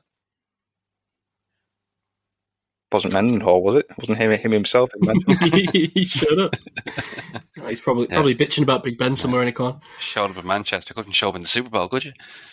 Oh, Mm. Sorry, he's not listening. his mum might be. I'm sorry, Mrs. Mendenhall. well, I'm with you, Dave. Let's let's uh, maybe we should submit some to Roger. Yeah, I mean, there's there's got to be there's got to be a few you know Kets, send him a tweet. artists. Yeah, mock up some logos for his cats. We'll get Laura on it on the Facebook group. She's, Yeah. she, she's good on the visuals. Should do a better job. Oh, We no, know Kets, I don't, I don't doubt it. people Kets, through you, the show, you, right? you reach out to Rog. Now, I, I showed uh, I showed Mark Hansen this, and, and you guys know I've seen it. My uh, my ability at creating some graphics. Maybe I should have a pop at it. What do you think, Ets? Uh, no. Where are these graphics, sir? We all have a skill set. We all have a skill set. Now, I'm referencing, of course, the uh, the early prototype idea for the uh, the podcast logo, which I originally made uh, when this podcast was but a fetus in my mind, Yeah. And uh, it, it's best left hidden Was that the in, one the, that in, was like, the, in, the, like the annals of history. a, that one was like a Fantastic clip fancy clip art writing and a picture of Troy or something like that? Yes, correct. Yeah, that's exactly it. Yeah, I remember that. That, that should be available as like the lowest Patreon tier for someone that pays like four pence. Just get a PDF emailed. Yeah. of that logo. Just you're intrigued enough that you wanted to see the really bad logo. Here you go. oh, oh, man. If, Uh, if there's anyone that can get into into Roger's uh, ear, I think it's probably Mike. He's in Jeff Reinebold's DMs right now, apparently. yeah, yeah, very true. Jeff was, of course, trying trying to text uh, Jeff Reinebold in the middle of the Super Bowl, Did he reply which to I you? thought Mike? was an interesting take. Uh, no, but the irony of me texting him saying good luck on the TV coverage this evening while he wasn't on the He TV wasn't on it. coverage wasn't lost. Wasn't wasn't lost. Needless to say, he won't be texting me back soon. Sorry, Jeff. I do think we need to dive into the fact that you had sent multiple texts to Jeff Reinebold and had never received a reply. Did I not? Well, you'd see you received the original one that, that was the like "Yeah, this is my number" or something, and then there was like three more messages and no response. In fairness, now, now looking at it, his message to me did seem quite threatening, uh, which was in enlarged letters, "When can you reach me?" Uh, take from that what you will. He tweets everything in, in He does caps tweet lock. everything in caps. Very true, very true. But still, Yeah. threatening nonetheless. Um, Well, I- I'll have to reach out to Jeff to uh, patch up this relationship. He's- He's definitely not replying to you now, Mike. After you've just like probably laid into him that he's not appearing on TV. Oh, God Screw bless this Jeff. guy. God bless Coach Reinebold. I, I love Jeff Reinebold. Yeah, What I a- do. What what a uh, what a personality. Yeah. Have we, have we got any other interesting kind of DMs that anyone in the cast has shared with any kind of NFL? That's you, that Kets. That's the- all you. You, Kets. Yeah. Kets, uh, is that one of those like stories that you? Oh, no one. Well, I do. Uh, have you got any any little, little nuggets you want to share, Kets? Has, has anyone else from the Heyward family been in touch? Uh, no, no one from the Heyward family, but um, I did have a, a DM with uh, Ooh. Chris Wesseling in the early days, which was which was really nice. But I think he did that with everybody, so yeah, he did. To be fair, I, I've spoken to him a couple of times. Yeah, He, what, that's the only one I know um, that stuck to my head. Gotta miss West, man. I'm fucking what an absolute legend. Yeah, The only NFL related person, uh, not even half NFL, because he's not, he's not, he didn't actually uh, make it in the draft. But um, there was, you remember a few years ago in our draft coverage, we, I, I talked about a guy from uh, Edward Water College, Yes, Matthew Wilkerson, who I and really he like, sent you his tape. and he sent me No. sent me videos of his tape, Yeah, and he was like, he, he must have assumed I had some sort of got to sway appreciate the hustle. in something, and he was like, he was saying, like, "I just like send this around to people and and and get you know get me talked about." And you know, it, it- but like he's he seemed like a really nice guy, but he knew he didn't realize that I have no, I have no ability, and I, I basically talk to you guys in my basement. You know, so- No connections. what's he doing Yeah. now? Wh- Where is he? Is he XFL? Is he? I feel like we need to Um, check this. I don't know. Um, What was his name? Might be if XFL is the name of a local car dealership. Matthew Wilkerson. Well, his last tweet was in uh, in 2020, so he's he's not done much Oh. Twitter. The kicker. dropped off the face of the earth. No, he was he was a tight end slash defensive end slash a lot of things. He was, he was, he's, he was a bit like um, that guy we talked about before. He's like a, a a big, huge guy in a small team in the middle of nowhere. Well, God bless to him. Hope he's doing well out there. Yeah, You know, maybe coaching some high school football or something. maybe. Who knows? Yeah. Well. um, oh, last thing I want to mention before we go. I'm sure we'll do our linebacker show coming up soon in the coming weeks, and uh, I'm feeling some pressure to be on form after, uh, you know, my, my guys. It feels like have been linebackers in, in well since we really started doing this, and I, I got to say, man, did any position group have more impact on these playoffs than specifically my Red Star linebackers? First of all, Joseph Ossai guarantees Kansas City getting into the, the Super Bowl by pushing Patrick Mahomes out of bounds. I'll go back and listen to the Joseph Ossai episode, effusive in his praise. Then, obviously, in the Super Bowl, you've got Nick Bolton out there scoring touchdowns. You've got Leo Chenal making plays. I mean, Kansas City knows how to draft a linebacker. I'm not going to argue. Big with them. play, Willie Gay. they dra- Big play, Willie Gay. Although, admittedly, not one of my guys, not in the stable. But uh, hey, I, I just wanted. To, I don't know. I don't know. Probably just trying to blow my own trumpet a little bit. But let's uh, Keep Yeah. saying. Like you. let's put, let's put some respect on the linebacker takes. You know, Let, us maybe give uh, give old Mike Tomlin a call and say, hey, can we get in touch with Omar Khan? Can we can we make something happen here? You know, we need linebackers. Does he Let's answer his DMs? Hmm, let's find out. Kets? Oh, Kevin Colbert's accountant, as you refer to him, Mike. I don't think he'll answer yours, my friend. we, we've burnt too many bridges on this show to, to get to get in with anyone. In a city full of bridges, we've still not got any. Great line, Kets. well done. And on that, I think we'll wrap it up. Yeah. Um, it's been a pleasure, gentlemen. Thank you all for joining me at the uh, at the beer car and tonight. Hmm Hope uh, hope Gav's having a good time. I don't know, falling down some mountain somewhere. Hopefully, with, with some skill or finesse. and uh, uh, for those wondering, Rich, Richard's Richard's having some uh, stuff going on on Thursday mornings, right? So I th- which is obviously really when we record. So we'll try and get him back when we can, and maybe we'll try and move things around for him. But he's been been busy on Thursday mornings with some uh, think he's doing some of his uh, some of his training right on Thursday mornings. So I think so. Um, shout out to him as well. Um, we'll see you all next week. We'll we'll discuss what we want to do next week. I'll uh, I'll let people know in the in the Twitter DMs. And uh, follow the show at UK Steelers Pod. Follow me at I wrote this. Follow Gav. No, don't. He's not here. Follow Dave at this is Dave. follow Dave at this is Dave Hart. Follow Kets at Kets UK. And follow Mike at Mike underscore JF1. All on Twitter. And we'll see you next week. Cheers, guys. See you guys. Cheers. Bye. Go Steelers.